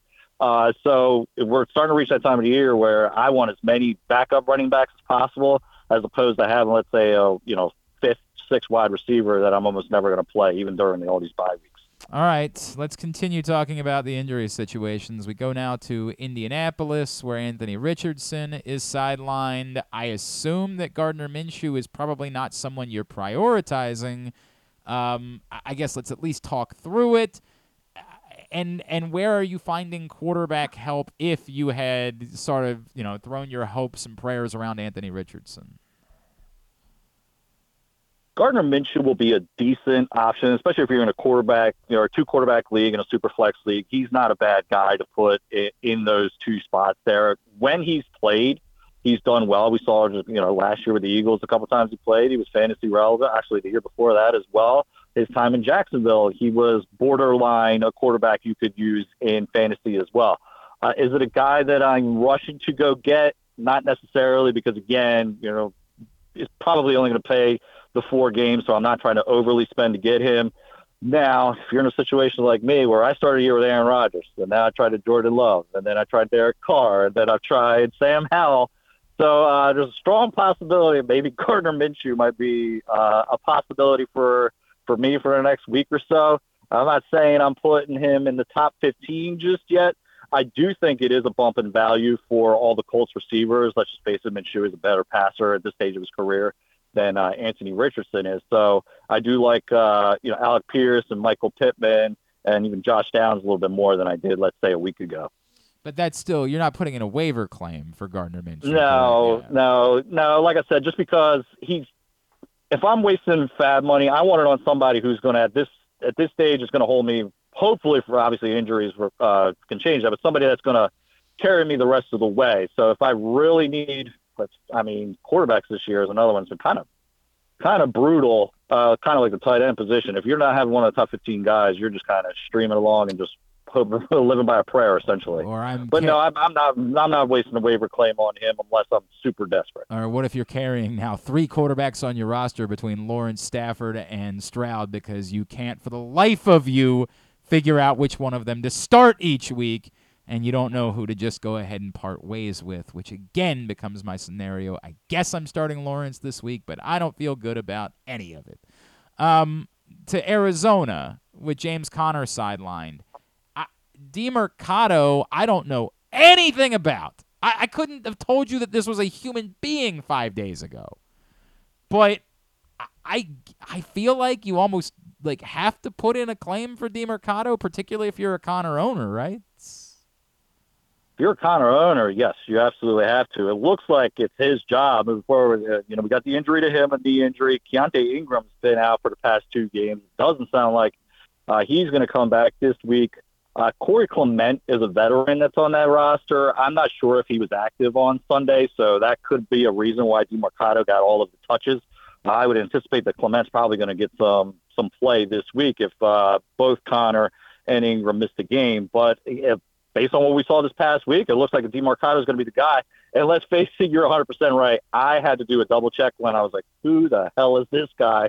Um, but let's face it, that's fantasy football. Volume is king, and he's going to be the guy in Arizona at least for the foreseeable future.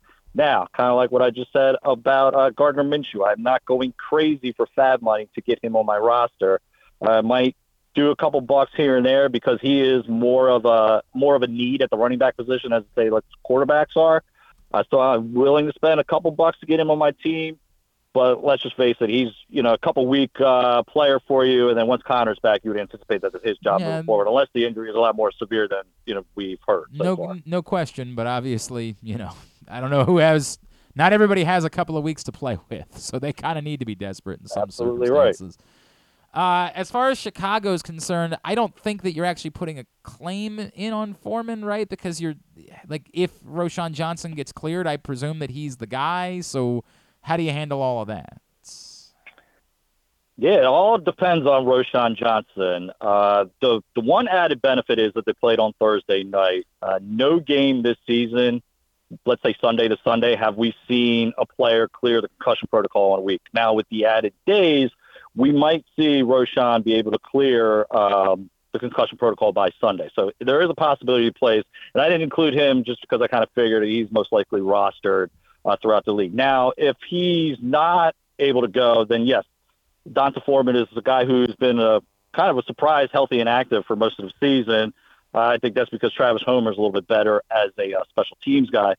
But if all those guys are down, then yeah, Foreman's the guy that, again, kind of like I just said with Demercado, it might be a one week thing, maybe a two week thing, uh, based on how long that uh, Khalil Herbert is out. But Foreman's a guy I would definitely try to get at least start for this week. I know all my daily fantasy lineups is a good possibility he's going to be in it just because I know he's going to be kind of dirt cheap. And let's face it, they got nobody. Uh, they were playing a fullback and running back on uh, this past week, so they've got to have somebody up. And if uh, Johnson's down, it's going to have to be Foreman. And it wouldn't surprise me if they pick up somebody. I believe they actually already did pick up somebody off someone's practice squad. Yeah, and I guess we should have brought that up. Like, you're not stashing Tony Jones in Arizona, are you? No, oh, I forgot that they picked him up. Um, no, I think it's a little bit too soon. You know, you just got to get acclimated to the offense. I know running backs, you know, you could just tell them, hey, just go. But I think uh, with the familiarity of Demercado's got, and let's face it, Tony Jones has been bouncing around the league. I just think that this is a guy that's just there for a couple weeks until Conner gets back. Um, Josh Reynolds is. Are we at the point now where like he should be owned and maybe even started? well, especially with the injury to Amon-Ra St. Brown this past weekend. Yeah, he was a guy, again, I was kind of targeting DFS because he was cheap. Uh, it sounds like Jameson Williams is going to kind of be eased back in. We don't know how long this uh, ab injury, is going to hold out St. Brown. So somebody's got to catch passes in Detroit. Uh, we talked about it last week. They're chucking the ball quite a bit. And at least for the time being, it looks like Josh Reynolds, he has some familiarity with uh, Jared Goff dating back to their time with the Rams and it looks like they have the most chemistry between all the healthy wide receivers right now. So, yeah, if you need somebody in a pinch, uh, he's become the de facto wide receiver one right now until St. Brown comes back. I do think over time Williams will kind of take over that role, and again, uh, this team might throw it a whole bunch. So maybe all three can be fantasy relevant. Is there anything else injury wise that we're not that we're forgetting about, Joe? Like I feel like there's been so much this week. Anything that we've forgotten about? The only one that really like comes to my mind is the injury to Travis Kelce. We got to see what's the case there. Yeah, right. At the same time, I'm not rushing to go get Noah Gray on my team or Blake Bell or whatever other tight ends they have on that roster because they just seem to rotate. Uh, they're backup guys there. I'm not making an immediate rush to go get those. If you're like in a 16 team league and everybody's taken and you're super desperate, all right, maybe I could see you taking a flyer on a Noah Gray, but those aren't necessarily anybody that I'm uh, really putting in waiver claim for any of those Chiefs tight ends. All right, so here in my league where I'm carrying the three quarterbacks, like, so I, I it's Stafford, Lawrence, and Stroud are the quarterbacks that I'm carrying. I could, I could put in a claim for or wait and see if Demercado or and this is a league where I lost Achane. If Demercado or say Wilson is available, would you put a claim for either one of them in and drop a quarterback, or would you wait and see if either one of them were available on Thursday and drop a quarterback? I would wait, uh, just because, like I said, I know you lost Achane, but you're one that has fools uh, fools riches over there. You've got more than enough talent on that team. You're the only one five and That's zero. that's that's not Did that. This is points? this is in a different league. This is in a different Okay, league. I was I'm gonna say because Yeah, I thought yeah. you almost put up 200 points in our league. I did. I had a good Okay. week this week, but and, and by the way, I still have Christian McCaffrey and Josh Jacobs and Jonathan Taylor in the other league. So like you know, I, I'm I'm doing all right over there, but I'm not exactly sure exactly where they're going to be with Jonathan Taylor this week. I I don't know, and I also. I'm I'm also the guy, I got to be honest with you, Joe, that likes blocking somebody else. That likes taking someone off the table that could have helped somebody else. That's that's that's in my blood. I can't help myself when it comes to that. Um, I'm a I'm a firm believer in that as well, though. So I do it all the time. Uh, that's why in leagues where I have kickers and defenses, I know I'm not going to use those last two spots, but I'm keeping them away from somebody else. So I'm I'm 100% with you on that strategy. Fantasy defense is what I call it. Joe Serpico is with us, brought to you by Live Casino and Hotel. This is a good question from Dan. Dan says, Joe, are you starting to recognize that Rashee Rice is maybe emerging in Kansas City? And if he is available in my league, how quickly should I be trying to get him? It, it's been a tough year for the Chiefs receivers just because every week it seems to be like it's a different guy that kind of steps up. Uh, you know, you have your one constant, which is Kelce. Uh, we saw week one, it was, you know, they were trying to force feed Toney, and he just had, you know, basically the drop similar to what we saw with the Ravens over the weekend. Um, then the following week, they were trying to get MVS more involved. And then the next week, it's Rasheed Rice. And then the following week, it's uh, Skyy Moore. Uh, so, yeah, is there a little bit of increase in playing time for them? Absolutely. Uh, somebody's going to like have to step up with Kelce out. Uh, Rice, I probably have somewhere sitting around as like a wide receiver four, wide receiver five. Again, it kind of depends on where your situation is moving forward. Now, I kind of alluded to it a little bit last week. Uh, bye weeks are approaching, and big time, especially next week. You got six teams on a bye next week. So, yeah, if you're light at the receiver position next week and you need to fill a spot, I can consider starting Rasheed Rice next week as maybe a flex, uh, but I'm not going overboard to add him to my team. All right. Josh Downs, same thing. I know he's a deeper play as well, but with Colts and I guess Minshew throws it a little bit more than Richardson does.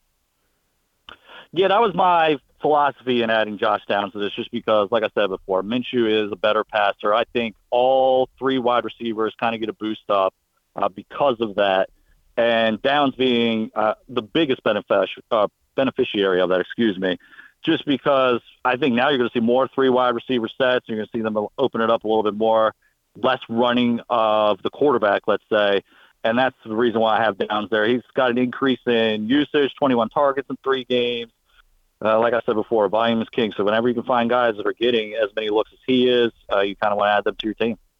All right, Joe Serpico, PressBoxOnline.com is where you see his stuff. At Joe Serp on Twitter is how you follow him. Always appreciate you, man. We'll talk again next Tuesday, all right? Absolutely. Good luck, everyone. Joe Serpico. We want to tell everybody what's going on at Live Casino and Hotel real quick, Griffin?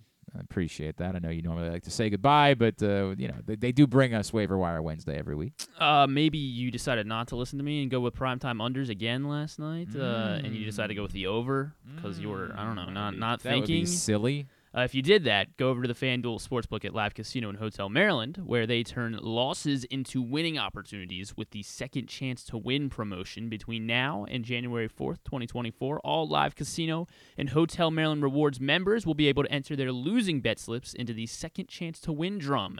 And two nights a week, 20 different sh- winners will be chosen. Prizes ranging from live casino and hotel Maryland apparel, sports, and social ultimate happy hour prizes, and cash and free play worth up to $500.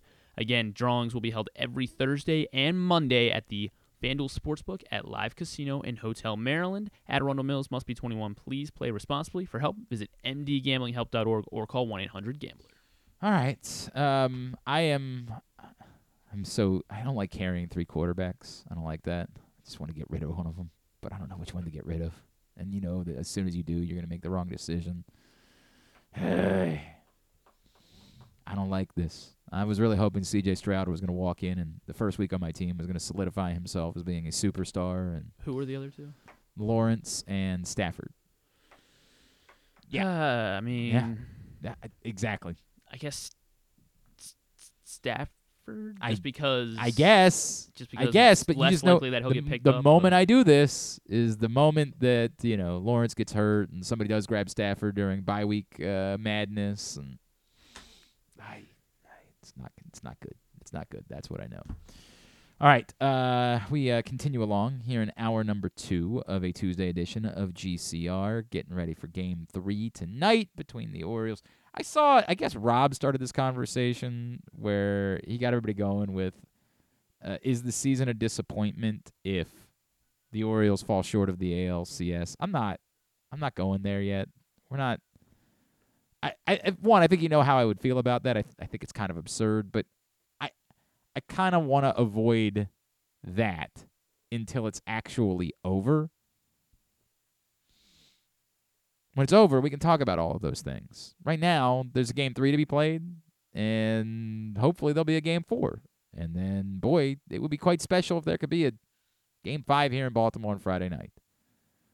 So I'm I'm just not ready to do the post mortem. I think that's what a lot of people wanted when we did like a Project Game Day on Sunday, and Steve Johnson was part of it. Was to react to it as though the series were already over, and I'm just not comfortable with that. I don't. It's certainly a possibility. I am prepared for the fact that the, the baseball season could end, as magical as it's been. It could end tonight. That's the reality. But I'm not doing post mortem until it is actually over. We can react to everything then. And as a lot of people pointed out, 2-0 in a series is not the same as 3-0 in a 7-game series. Like 3-0 in a 7-game series is death. Yes, I'm aware that the Red Sox came out from it once upon a time. But 2-0 in a division series has been done a number of times. In fact, Texas Rangers Texas Rangers just in 2015 were down or were up 2-0 over the Toronto Blue Jays. And they came back. Or they were sorry, the Blue Jays came back. I should have said that more appropriately. It's happened. I've got the list here from DraftKings. One, two, three, four, five, six, seven, eight times. Eight times. A team has been down 2-0 in a best of 5 series and has come back to win the series. So it's I'm not ready to say it's common or it's likely or anything along those lines, but I'm not anywhere close to accepting fate the way that I probably would be if they were down 3-0 in a best of 7. So, yeah, uh, most recently the Yankees came back from down 2-0 against the Indians or now the Guardians, but at the time the Cleveland team in 2017 and in 2015, as I mentioned, the Rangers had a 2 0 series lead and blew it against the Blue Jays. It has happened eight times in baseball history, a team coming back from down 2 0 in a division series. Now, how many of these teams had to go on the road for games three and four? I don't know. I don't have that answer, which makes it all the more daunting where the Orioles and, of course, also the Los Angeles Dodgers now find themselves after they dropped game two to the Diamondbacks last night, which is crazy to me. That one. That is nuts. That's far more nuts than if, say, Philly had won last night. Like, that's bonkers nuts. The Diamondbacks have a 2 0 lead over the Dodgers going back home. All right. Uh, of course, the Ravens fell to the Steelers on Sunday to drop to three and two on the season. At Yahoo Sports, our next guest says Ravens can only blame themselves for gut punch loss at Steelers, and I could not agree more. Joining us now, Mr. Forverts himself. He is Charles McDonald, and he's back with us here on GCR. Charles, it's Glenn. It's great to catch up with you as always. Thank you for taking the time for us. Yeah, thanks for having me on, man. Dude, it's such a difficult thing to talk about this game and where this team finds themselves right now because they had no business losing that football game. And Lamar Jackson played brilliantly in that football game. And it, at a point, seemed like it was going to be a rather comfortable win on another step towards a team that looks like it is ascending. And yet, they did lose and they did fail to handle adversity. And I don't know how to measure like a team that has a good EPA versus a team that has somehow managed to pull defeat from the jaws of victory twice against clearly inferior opponents and what that says about them on the whole. Oh, it was just such an embarrassing game, really, because I I, I, I remember I, I had a couple friends when we were locked in on watching that game as it was going on, and by the end of it, it's like they should have won that game by like 30 points probably. Yes. If you just look at all of all of the, you know, the the the mishaps that they had, it, it has to be so frustrating because I know uh uh like, that was to me that was one of the best games that I've seen Lamar Jackson play as far as throwing the ball up until like that final uh up until that final interception against Joey Porter Jr. in the end zone that you know, just kind of put a bow on all the mistakes for the day. But when you have like the Agholor drop, Mark Andrews dropped a touchdown, Rashod Bateman dropped a touchdown. It's, it's not just that these were just any old drops that you see, you know, uh, that you'll see across the NFL on Sunday. These are drops that really completely changed the output of that game, and it changed what was even possible for them by the end of it. So I, I, I think that that part's really discouraging. But at the same time, you can kind of look at it and say, well, maybe we were so bad that that doesn't happen to us again. Maybe. You know, and, and, and maybe, maybe, right? Yeah. I would hope so. But but also, I feel like for some reason, the Ravens like they've had these games where it just kind of falls apart for them. You know, one of the ones that that really comes to mind to me is it reminded me when Lamar won the MVP that year and they went they went got to the playoffs and they played Tennessee. And it's kind of like the same thing where I thought Lamar Jackson for the most was outstanding for that game too, but you just can't convert enough times and, and your supporting catch lets you down and it's frustrating. Um, and I, I guess you also have the added the added level the added level of rage where it's like we, we kind of spent the off season trying to avoid something like this happening and we still ended up right back in the same place where Charles Lamar has a super, right when he has a superhuman game that doesn't matter. That part of it is, and I didn't really spend a lot of time talking about that aspect of it yesterday, but that to me is makes it all the more deflating. Like if for years we would sit here and say, God, this is what happens. You don't prior to prioritize wide receiver. You don't even make an effort at it, and this is what you get because of it. And then this year, and I, I do think we need to be careful about this. And I said it a couple times. I didn't really want to, you know, piss in anybody's Cheerios, but like their prioritizing wide receiver was another late first round pick and an Odell Beckham that like is not on the correct side of his career trajectory. But at least it was something in comparison to what the Ravens had done at the position for the majority of their history. And that to me was like the biggest gut punch of all of it. Like I was getting texts from friends who were like, God, I guess the Ravens have to draft some wide receivers in the offseason. I'm like, Jesus, that's what they did. Like they did that. did that. That's that's. that's it, it, it's funny though because I think one of the funniest parts about this whole Ravens thing is like I'm just like, man, they over the years, man, they really need to add someone. They drafted three receivers in the first round since they got Lamar. Yeah. You know? it's tough, man. and look, third time's a charge. I do think Zay's going to be the one that works out because when you watch Zay, even on even on Sunday, he's he's butt mega open like all the time. Um, just due to his own skill as a player, and I, I would just bet on him. You know, the, one the killers was when he fell down tracking that ball that Lamar threw. It's like, dude, if you can just stay on your feet and be an athlete, I know that you have the chops to run underneath that for a touchdown. Um, so maybe it's just growing pains to a degree.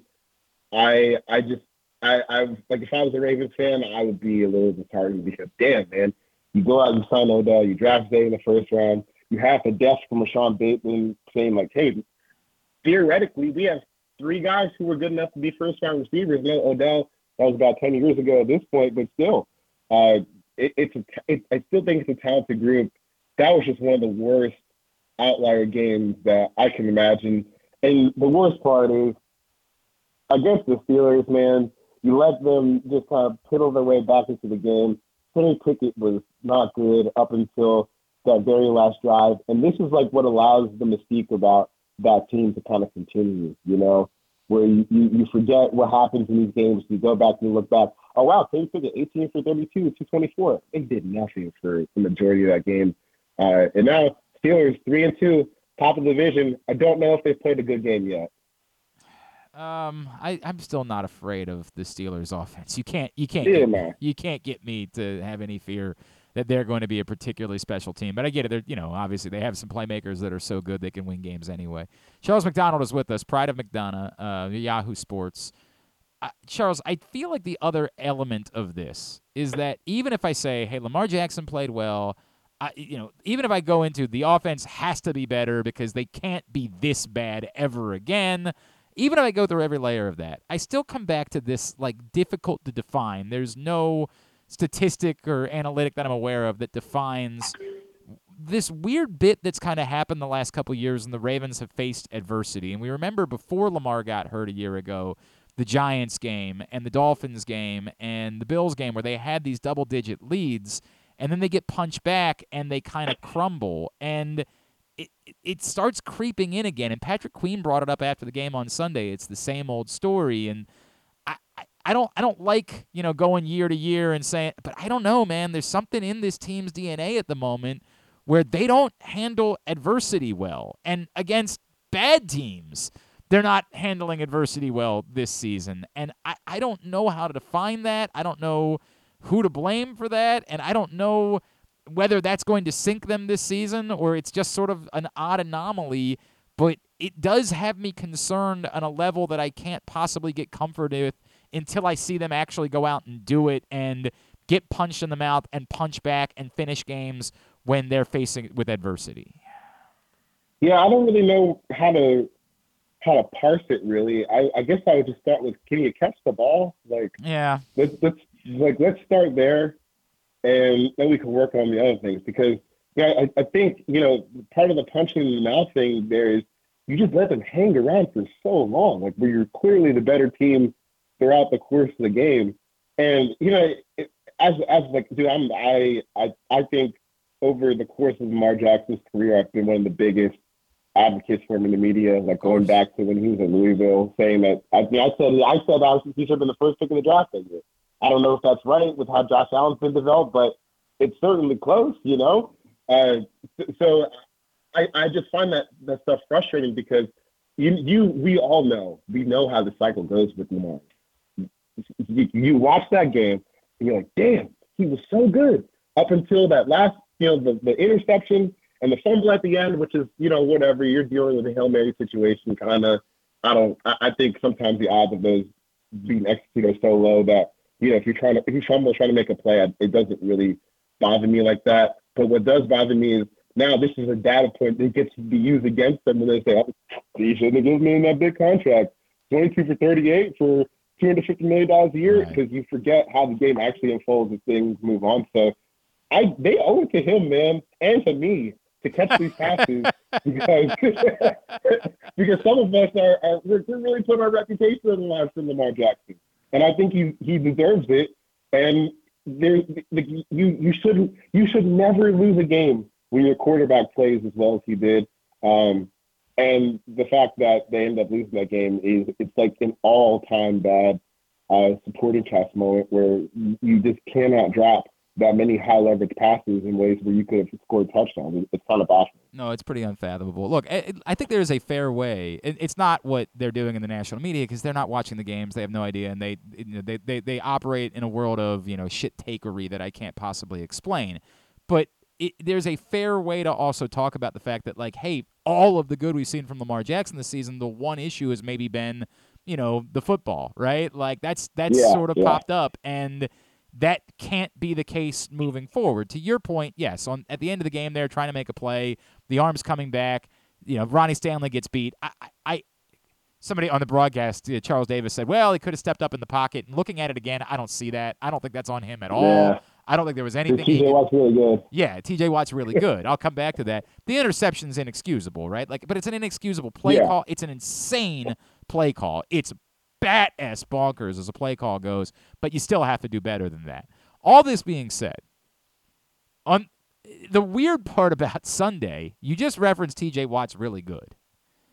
Nothing about Sunday has anything to do with the Ravens defense. The Ravens defense was wonderful. The Ravens defense statistically is drastically better than we could have expected it to be given the fact that they suffered losses on that side of the ball while they upgraded the offense this year. That said, the one thing from a personnel standpoint that still worries me is the Ravens have nothing at edge rush. Like nothing. Jadeveon Yeah. Clowney was absent on Sunday. For what it's worth, before that he had actually probably played better than we could have expected, but none of it is translated to sacks. They have nothing in the edge rush department. And it was a very interesting scenario to me to watch at the end of the game when a team's got four downs to go beat you and a set of rules in the NFL that benefit offense that Kenny Pickett was able to matriculate the ball downfield with almost no pressure whatsoever. And then Lamar Jackson was under siege and brought down by a special playmaker. I don't know what's going to happen with Brian Burns, with Danielle Hunter, with Chase Young moving forward. But am I crazy to think that the Ravens, who we have seen be aggressive in the Eric DeCosta era with in season trades, as good as the defense has been, still needs to prioritize getting someone on the field that can put quarterbacks in the dirt? Oh yeah, it's time because I, I think in a way like the edge rusher situation has been kind of like the receiver situation on offense where you've tried to get things done here and it, it just hasn't quite worked out. Um, I, thi- I think you got to go for it. You know, trade for Danielle Hunter. The Vikings, ooh, Justin Jefferson, he put on IR. They're one and four. This season's over. Like they're probably going to be uh, teams that are selling. So maybe you can get uh, you can get Danielle Hunter for a little buy low for the rest of the season. But at some point, you know, one of these guys is going to have to step up as they drafted. Yeah, I, I think uh, Odafe Oweh, that was a nice dice roll just based on the athleticism. But, you know, we're kind of seeing why he he, he didn't have a sack his, his last year at Penn State. So I think we're, trying to we're trying to see like, oh, okay, the production needs to matter a little bit more than maybe uh, we give it credit for. Even though like you still do need the the freak athleticism to be uh, a top tier uh, edge in the NFL. You know, you still got to be able to get home. So uh, it, it, it's frustrating because you have so many makings of what is an elite defense right now. You know, you've got the secondary play. I think in a weird, messed up way, all those injuries they had last year have benefited them this year because those guys got to play. Like I'm not sure if Brandon Stephens ends up being what he's been able to turn into without getting the extended playing time that he did last year.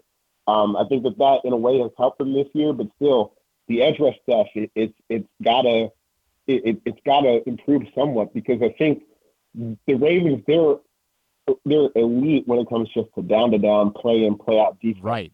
But sometimes you just need someone to step in and make like one of those big explosive plays off the edge that kind of close the game out for you. You know, on the the play where Kenny Pickett's able to hit um, George Pickens over the top for that touchdown at the end, it, it would have been nice to have someone who could just get any pressure on the quarterback and kind of disrupt that. But they don't have that guy right now, and I think it, it makes it a little bit tough for them in a one-off high leverage situation situation where maybe you want to be more conservative with your coverage looks, but you can't really if you don't have anyone that can get home, and that's what they need to figure out. Dude, that's where I am. Like it's I, I think statistically you can have a really good defense and you can have a great season defensively, but the, the- how do you win games anymore when they're on the line in the end? They they're won by someone kicking ass, winning a matchup and wrecking things in the backfield. Like that's how defenses win Yeah. games now.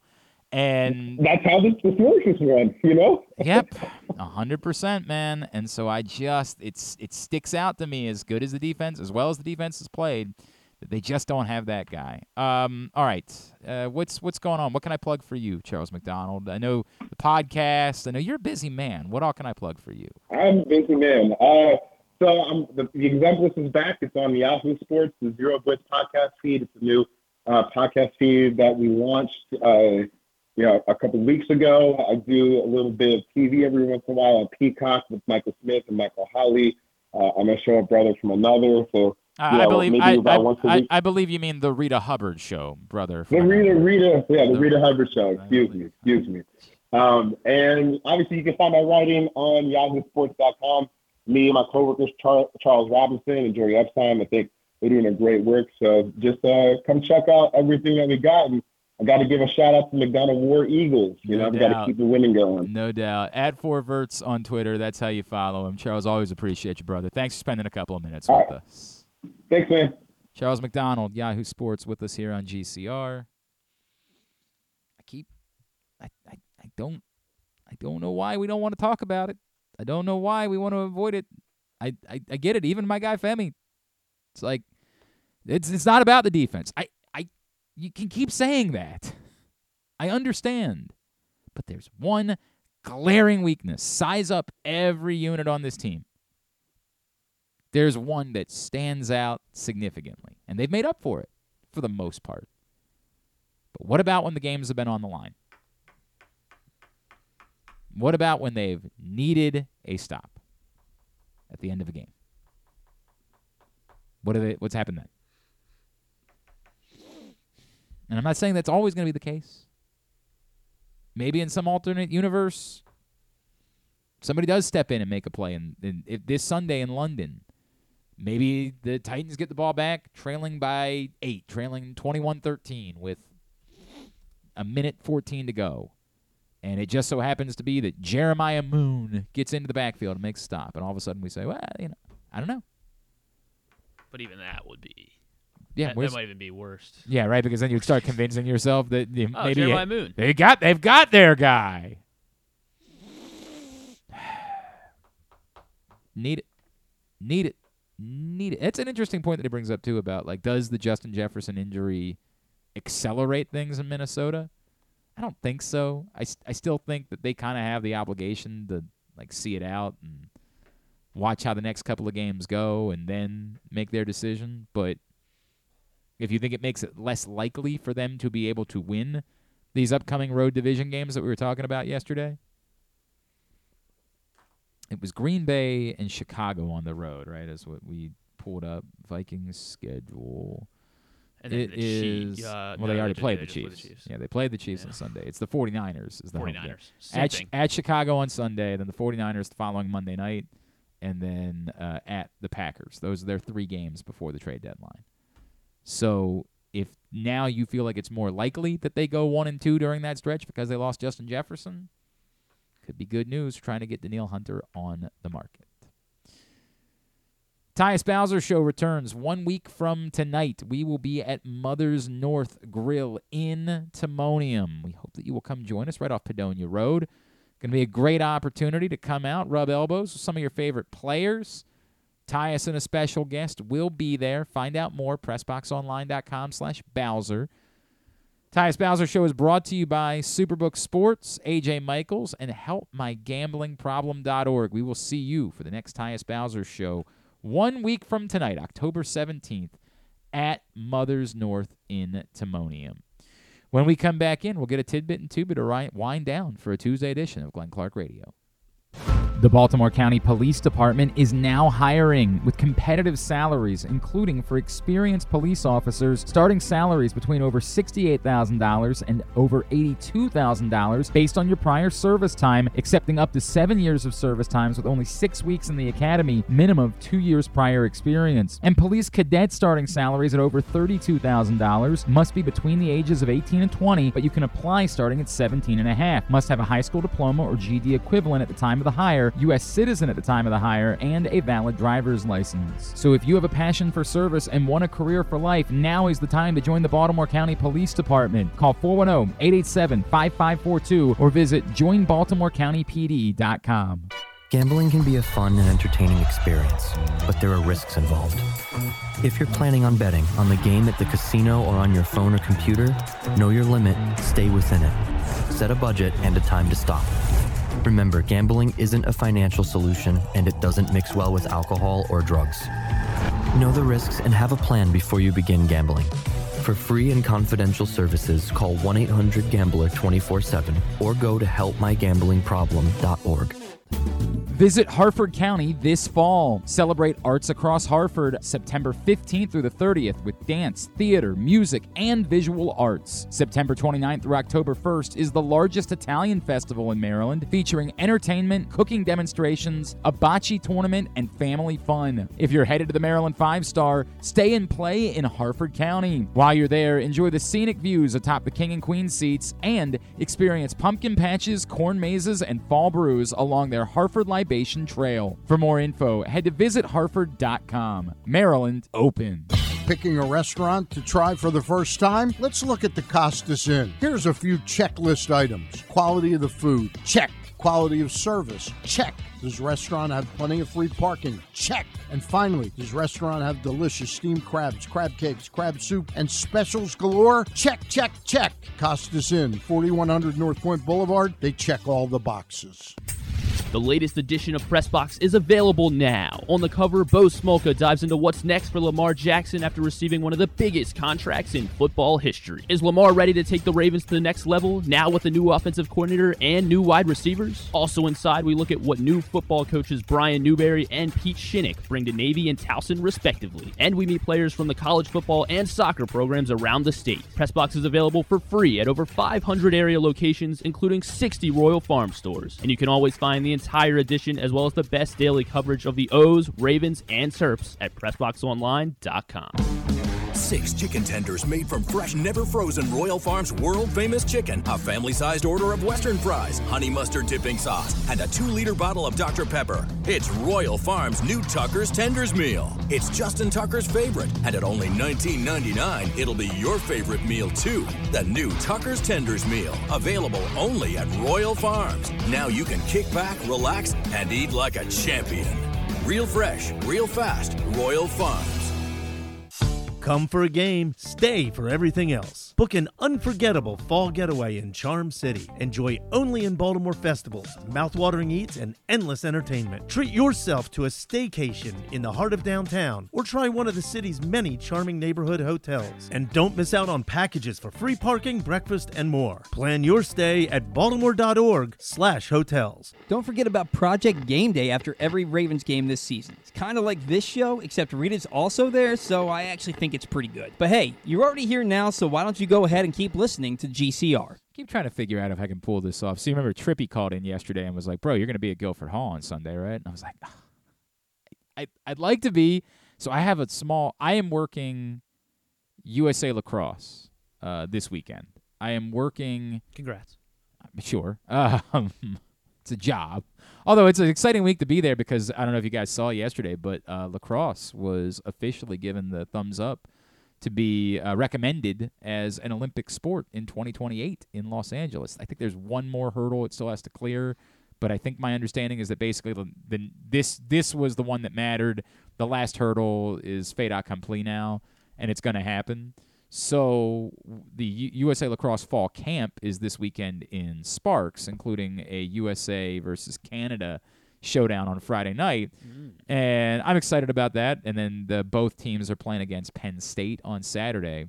But then on Sunday, there's um, I think U20 events and things like that, and I have games legitimately on Sunday.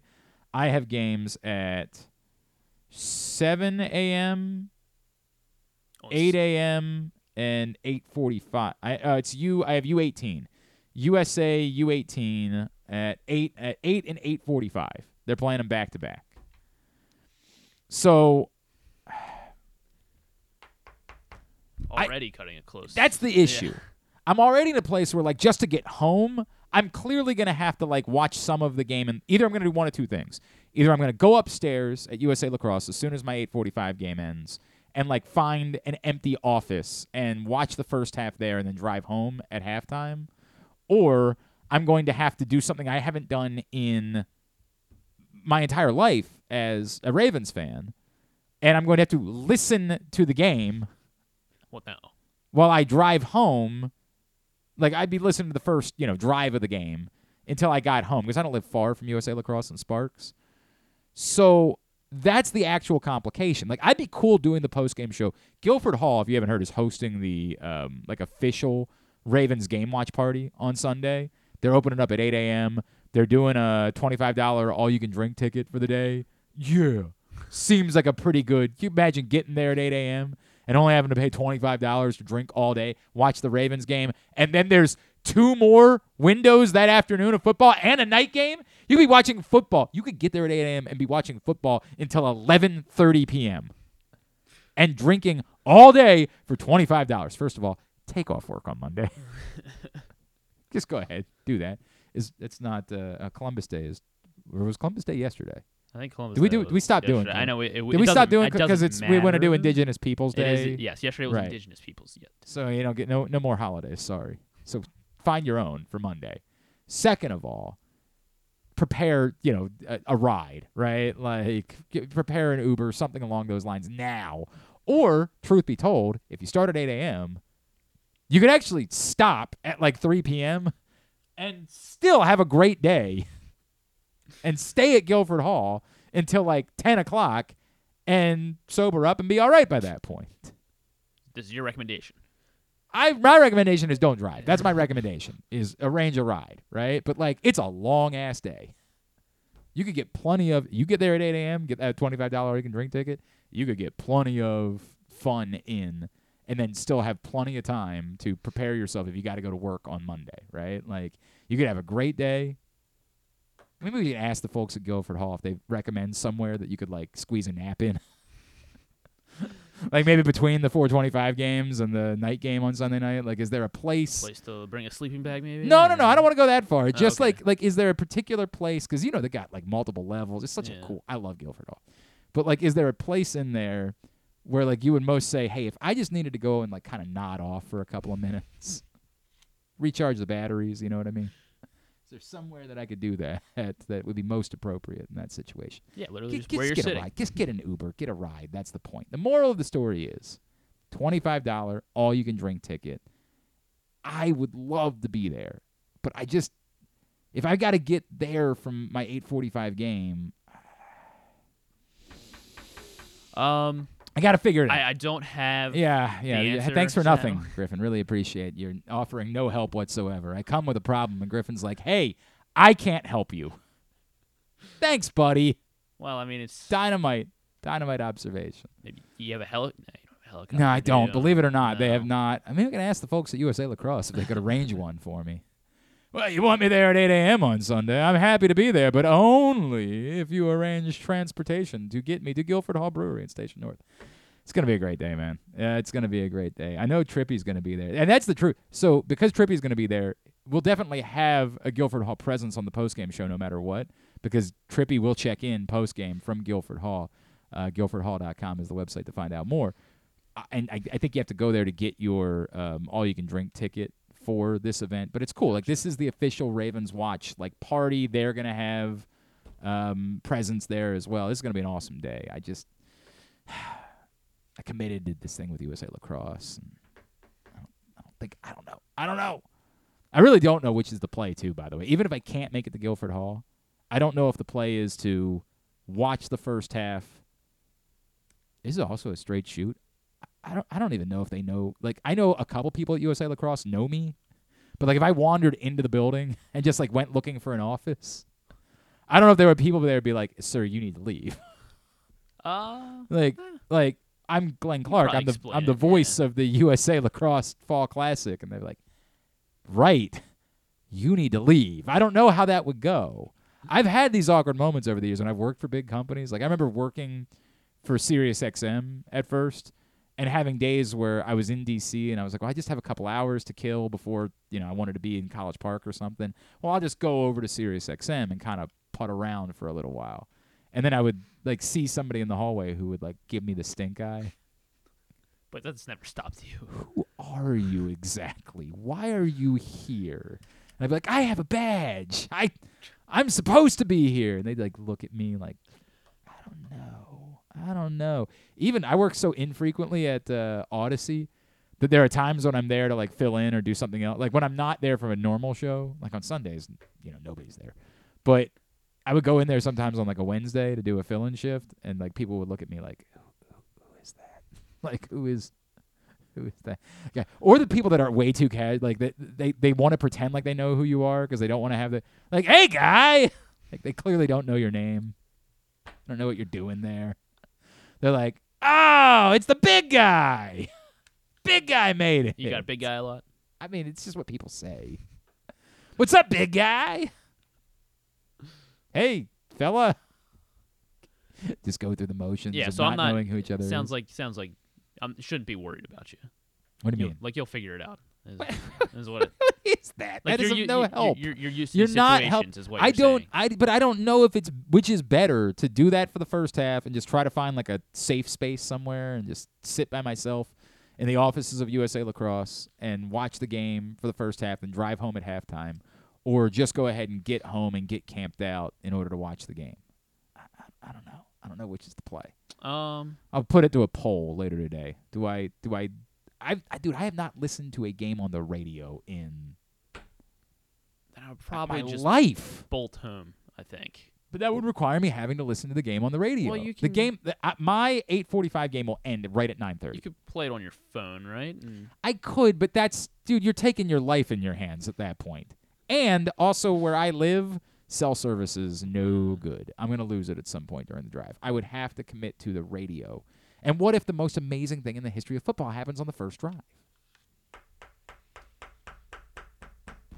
then you can watch the highlights. Yeah. Nah. You can rewatch i- i- if all you know- miss is a know- drive I don't know what the answer is You here. can go back. I don't know what the answer is here. Rewatch. flummoxed. I'm flummoxed, and I've got a couple of days to figure it out. I'll realize when I wake up on Sunday morning, I never actually solved this problem. I'll wake up Sunday morning and be like, piss! Well, that's just how it goes. I, was supposed to come up with a solution. That is and I the best never way did. to solve problems, though. Just let them happen. I guess. Today's show is also brought to you by this print issue of Pressbox. Final week for this print issue with Lamar Jackson on the cover. Before it is gone, daddy gone, the love is gone. Get to your neighborhood Royal Farms, any of the hundreds of locations around town where you find Pressbox. Read it all, PressBoxOnline.com.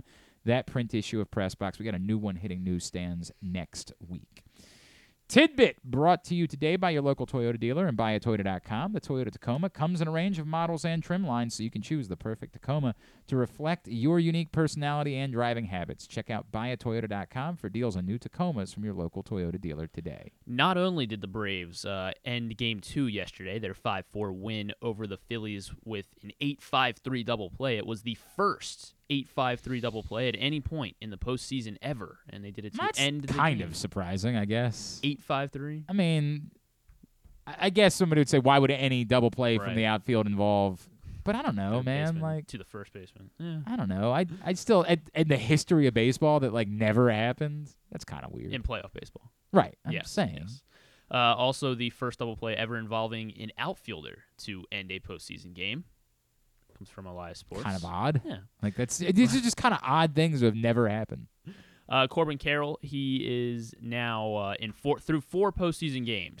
His stat line is seven hits, six runs, five walks, four RBIs. His team's won all four games. He has three extra base hits and two home runs.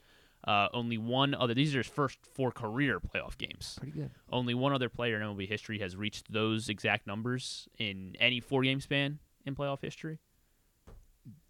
It, it would be Babe Ruth. close. Uh, close. Uh, uh, uh, Mickey Mantle. Uh, cold. Joe DiMaggio. Colder. Well, no, it's not colder, but stay still cold. Because I should be naming old timey baseball names. Yeah, well, Babe Ruth, who's uh, who? Oh, played Barry with, Bonds? No, who played with Babe Ruth? Lou Gehrig. Lou Gehrig. Sorry. Yes, All Lou. Gehrig. Seven hits, all those all those things that Corbin Carroll has done. Not Um, bad. Not bad. Not bad. Prior to this season, a 100 win team had never opened the season, opened the po- postseason with back-to-back losses at home against a team with less than ten, uh, with with at least ten uh, fewer regular season wins than them. It has now happened twice to both the Dodgers and the Orioles, who find themselves in 0-2 holes uh, going on the road now. First time that's ever happened. Patrick Mahomes has now defeated. Uh, he became, or he just defeated every team with his win over the Vikings on Sunday, except for the Chiefs, and he is now the tenth different quarterback uh, to to Oh. defeat 31 different teams. Okay. Well, didn't Tom And Brady end, didn't Tom Brady end up getting everybody because he played for another team? Uh, he did, in fact, yes. So he is on the list. Is it all? So is this thirty-one are- or thirty-two teams? Like- Yes, yes. So there are four guys, Brady being one of them, four guys that have beaten all 32, and then there are six more. So you have Mahomes. Everybody, but so Mahomes, Brady, uh, Favre. He's also the youngest to do it, Mahomes. Yes. Uh, what are you saying? What are you? What, What? category is Favre in? I'm gonna guess he got all thirty-two. 'cause He did, in fact, get all 32. the, the thing is these have to be modern because there Mm-hmm. weren't 32 teams once upon a time so like they have they all have to be modern Correct. so Roethlisberger got 31 Roethlisberger is, in fact, on the list. He got 31. Never could beat those pesky Steelers. I'll say Brees got all 32 Brees did get all 32. One more got all 32. one more got all 32 one more Kurt Warner Not Kurt Warner. didn't have the longevity to be able to do it He's not on either of these lists. I mean it's the he just didn't he also ironically the only two teams he actually played for were in the same division so he might have missed out like he was I, I guess maybe he got a few snaps in New York but he was a backup in New York the only two teams he started for were in the same division um who would the other one be that beat all 32 the other one that beat all 32 is it Stafford S- No, not I Stafford. guess he didn't win a lot of games in Detroit that he's is not fair On, he's not on this list at all. Hey, other t- other quarterback that beat all 32 teams. Oh, Peyton Manning. Peyton Manning. Yeah, of course. yes. What am I doing? Yes, Peyton Manning. All right. And there are how many more that beat? Then there are four more that have beat 31 teams. four Yeah, more that beat 31 teams. Aaron Rodgers. Aaron Rodgers, yes. Uh, Philip Rivers. Philip Rivers is not on the list. That's a little surprising. Maybe he never beat the Patriots yeah, or something no, like that. either- Yeah, just something random. Well, no, I, it wouldn't be random. It would just be that they. Oh, yeah, like he just wasn't good against. Right. Or, well, like it was like, yeah, I don't know. A team that he rarely faced. And I don't think Russ, but Russ Russell Wilson, yeah. Really? Russell Wilson has beat all 31 teams. just hasn't had a chance to beat the Seahawks yet, Mhm. and probably won't. Uh, how about Matt Ryan? Not Matt Ryan. So there are two more, There are two more. and they're Chill. pretty Chill. surprising. Oh, they're pretty surprising. You Yeah. say. Great. Long careers. Uh, Kirk Cousins. Not Kirk Cousins. Ryan Fitzpatrick somehow. Not Ryan Fitzpatrick. Alex Smith. Alex Smith. That's weird because Yes. which one of them didn't he beat? Yeah, exactly. Was it San Francisco Um, or Kansas City I City? don't he know. How run random would it be if it was Washington that he never beat? Um, Uh, let's see. another one that's surprising. Uh, Ryan Tannehill. Not Ryan Tannehill.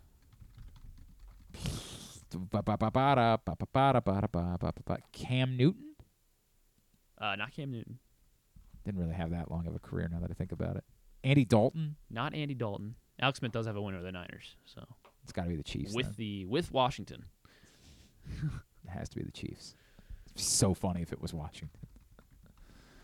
Uh, ah, man. Had a long career. Yes, the Chiefs. Yeah. So, man, this is not. Oh, Donovan McNabb, maybe? Not Donovan McNabb. This is one I I mean it's gonna be tough to get. How about Jake Delhomme? Not Jake Delhomme. How about.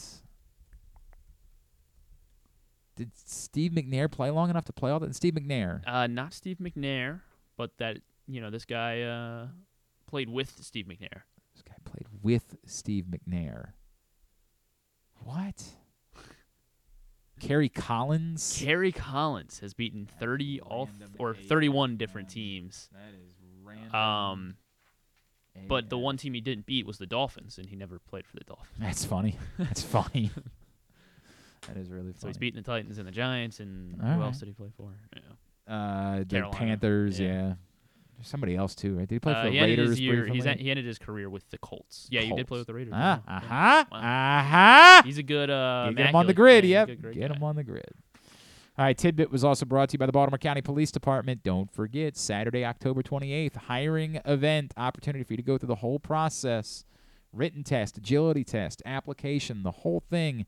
But even if you're not considering a career in the Baltimore County Police Department, it's a great community event, a trunk or treat event for the kids.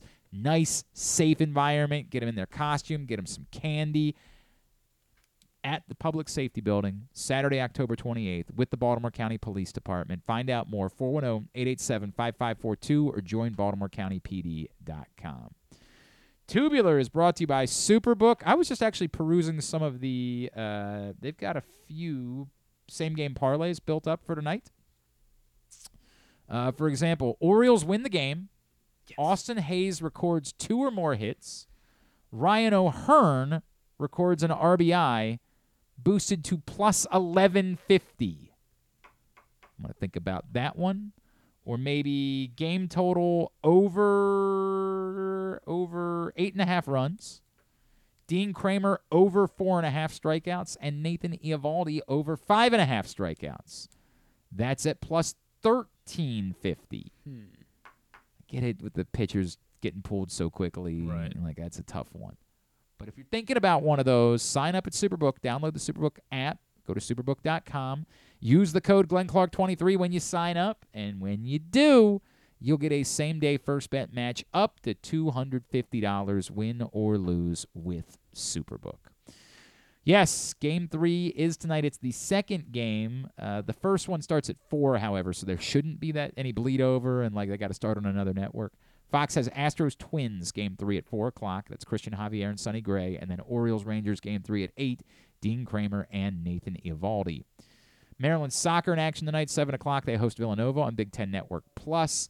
ESPN NHL season gets underway tonight at 5:30. Predators Lightning, Blackhawks Penguins at 8 and Kraken Golden Knights at 10:30. It's nice because they Good have like that yeah. 2-week break from when the last season ended to when the new season starts and it's nice to get the guys a little bit of a breather. it was at least three weeks. I'm not sure that it was, Griffin. I'm pretty sure it was 2 weeks.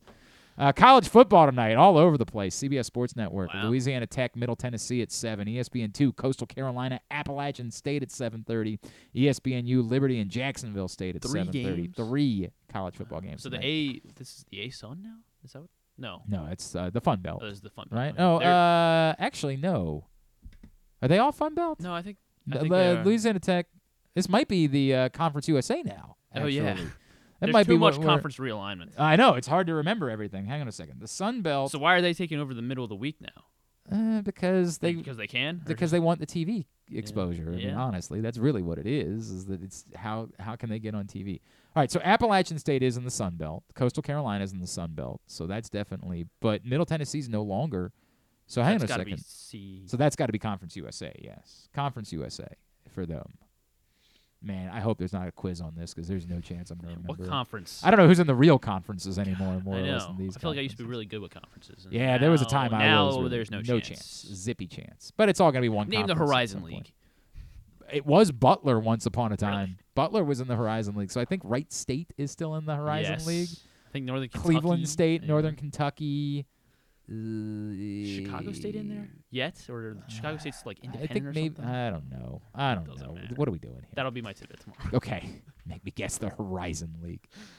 Anyway, yeah, college football tonight. Also coming up tonight. Uh, eh, nothing. Oh, the Wizards play their first preseason game, seven they o'clock. play- They play something called Cairns Taipans.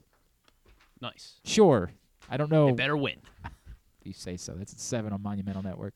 Big Ten Men's Basketball Media Day still going on in Big Ten Network. Uh, everything else go to Glenn Clark Radio. Uh, uh, uh, big Tuesday night in the world of pro wrestling because both WWE NXT and TN uh, AEW Dynamite are airing tonight. So they're loading up the shows and going after each other. It's the Tuesday night war tonight. Uh, NXT's got John Cena and uh, Cody Rhodes and like all of the stars. The Undertaker, I think, is Really? coming back. Yeah, I'm going with not that even, one. Not even kidding. How are you, Um, so you're gonna go with that over the Orioles game? No, not a chance in hell that I'll be watching. It's a big night for you. Yeah, that's right. Everything I care about. Non-sports wise, what's coming up? Not really. Welcome to Wrexham at 10 o'clock Do on love FX. Wrexham. Uh, Bob Odenkirk's going to be on Seth Meyers because he's got a poems book that uh, that Bob Odenkirk wrote, so that's what he'll be able to talk about. Hmm. Uh, Pete Davidson's going to be on Jimmy Fallon because he's hosting SNL, and then uh, stuff and things. Okay, Nothing, very nothing, good. Nothing, nothing Thank- else. Go th- to, yeah. Thanks to everybody at the. Uh, Oh, it's Lego Jurassic Park on Peacock. Oh, I wish you'd have told me. Like, you got to lead with Yeah, that. I Lead should've. with strength, man. What are you doing? That's what I'm skipping the Orioles game for. Is Lego Jurassic Park.